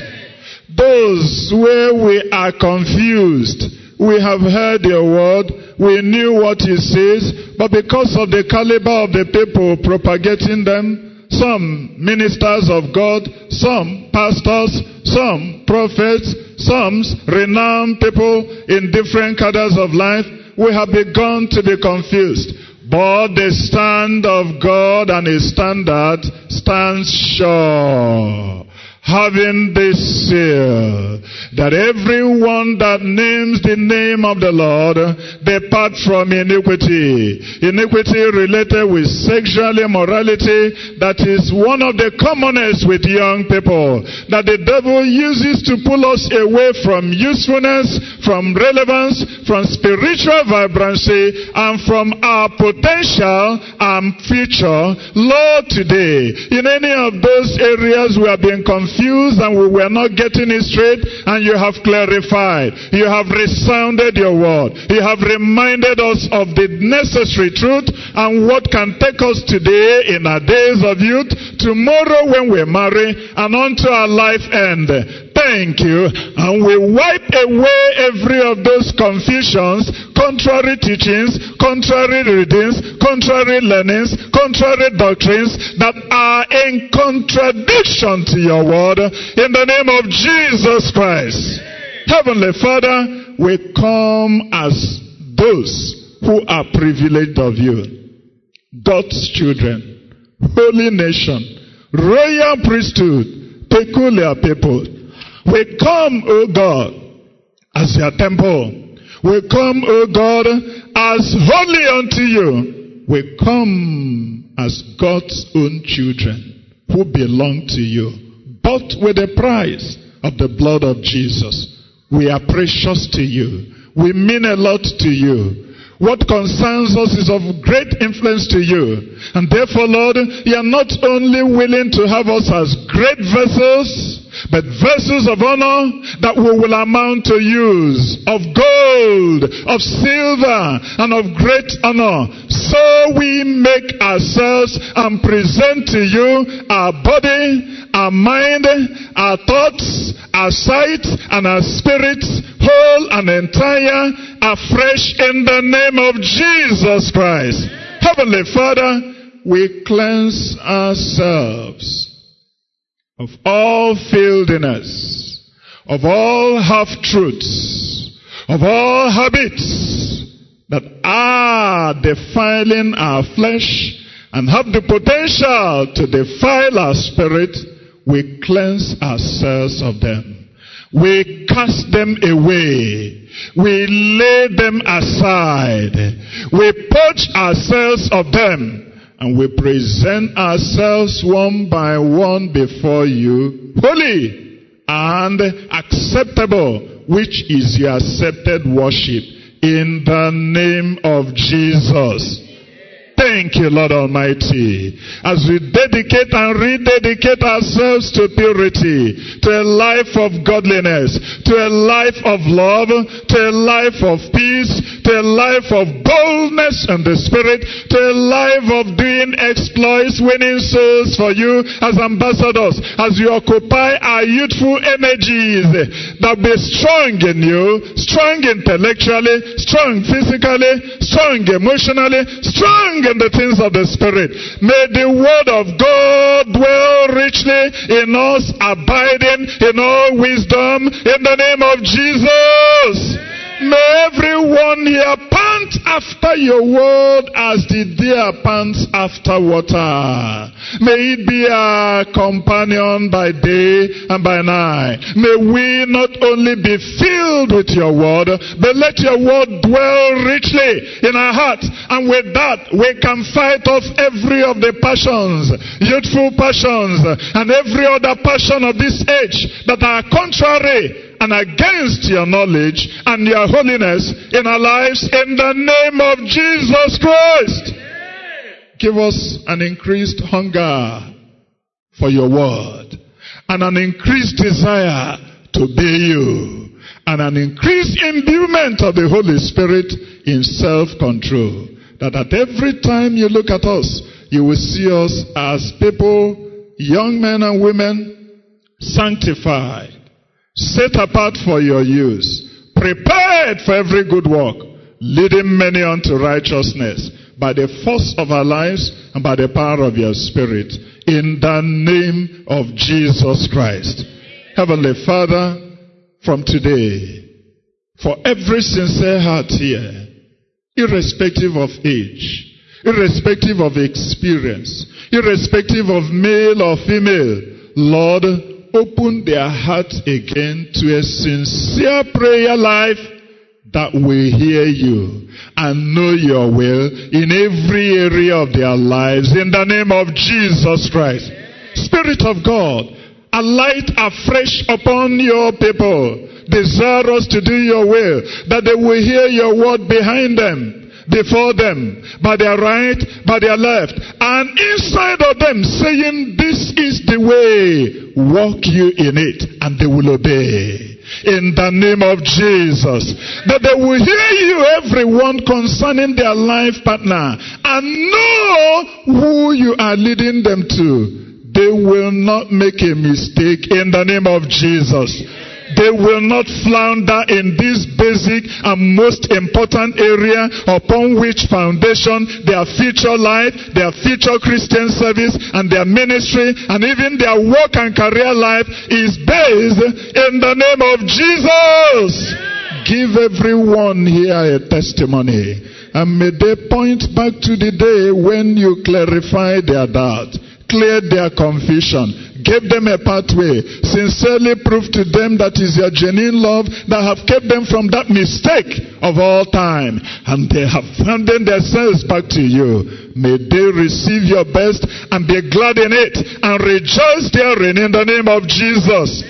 Give them wives, give them husbands at the appropriate time that are your will for them in the name of Jesus.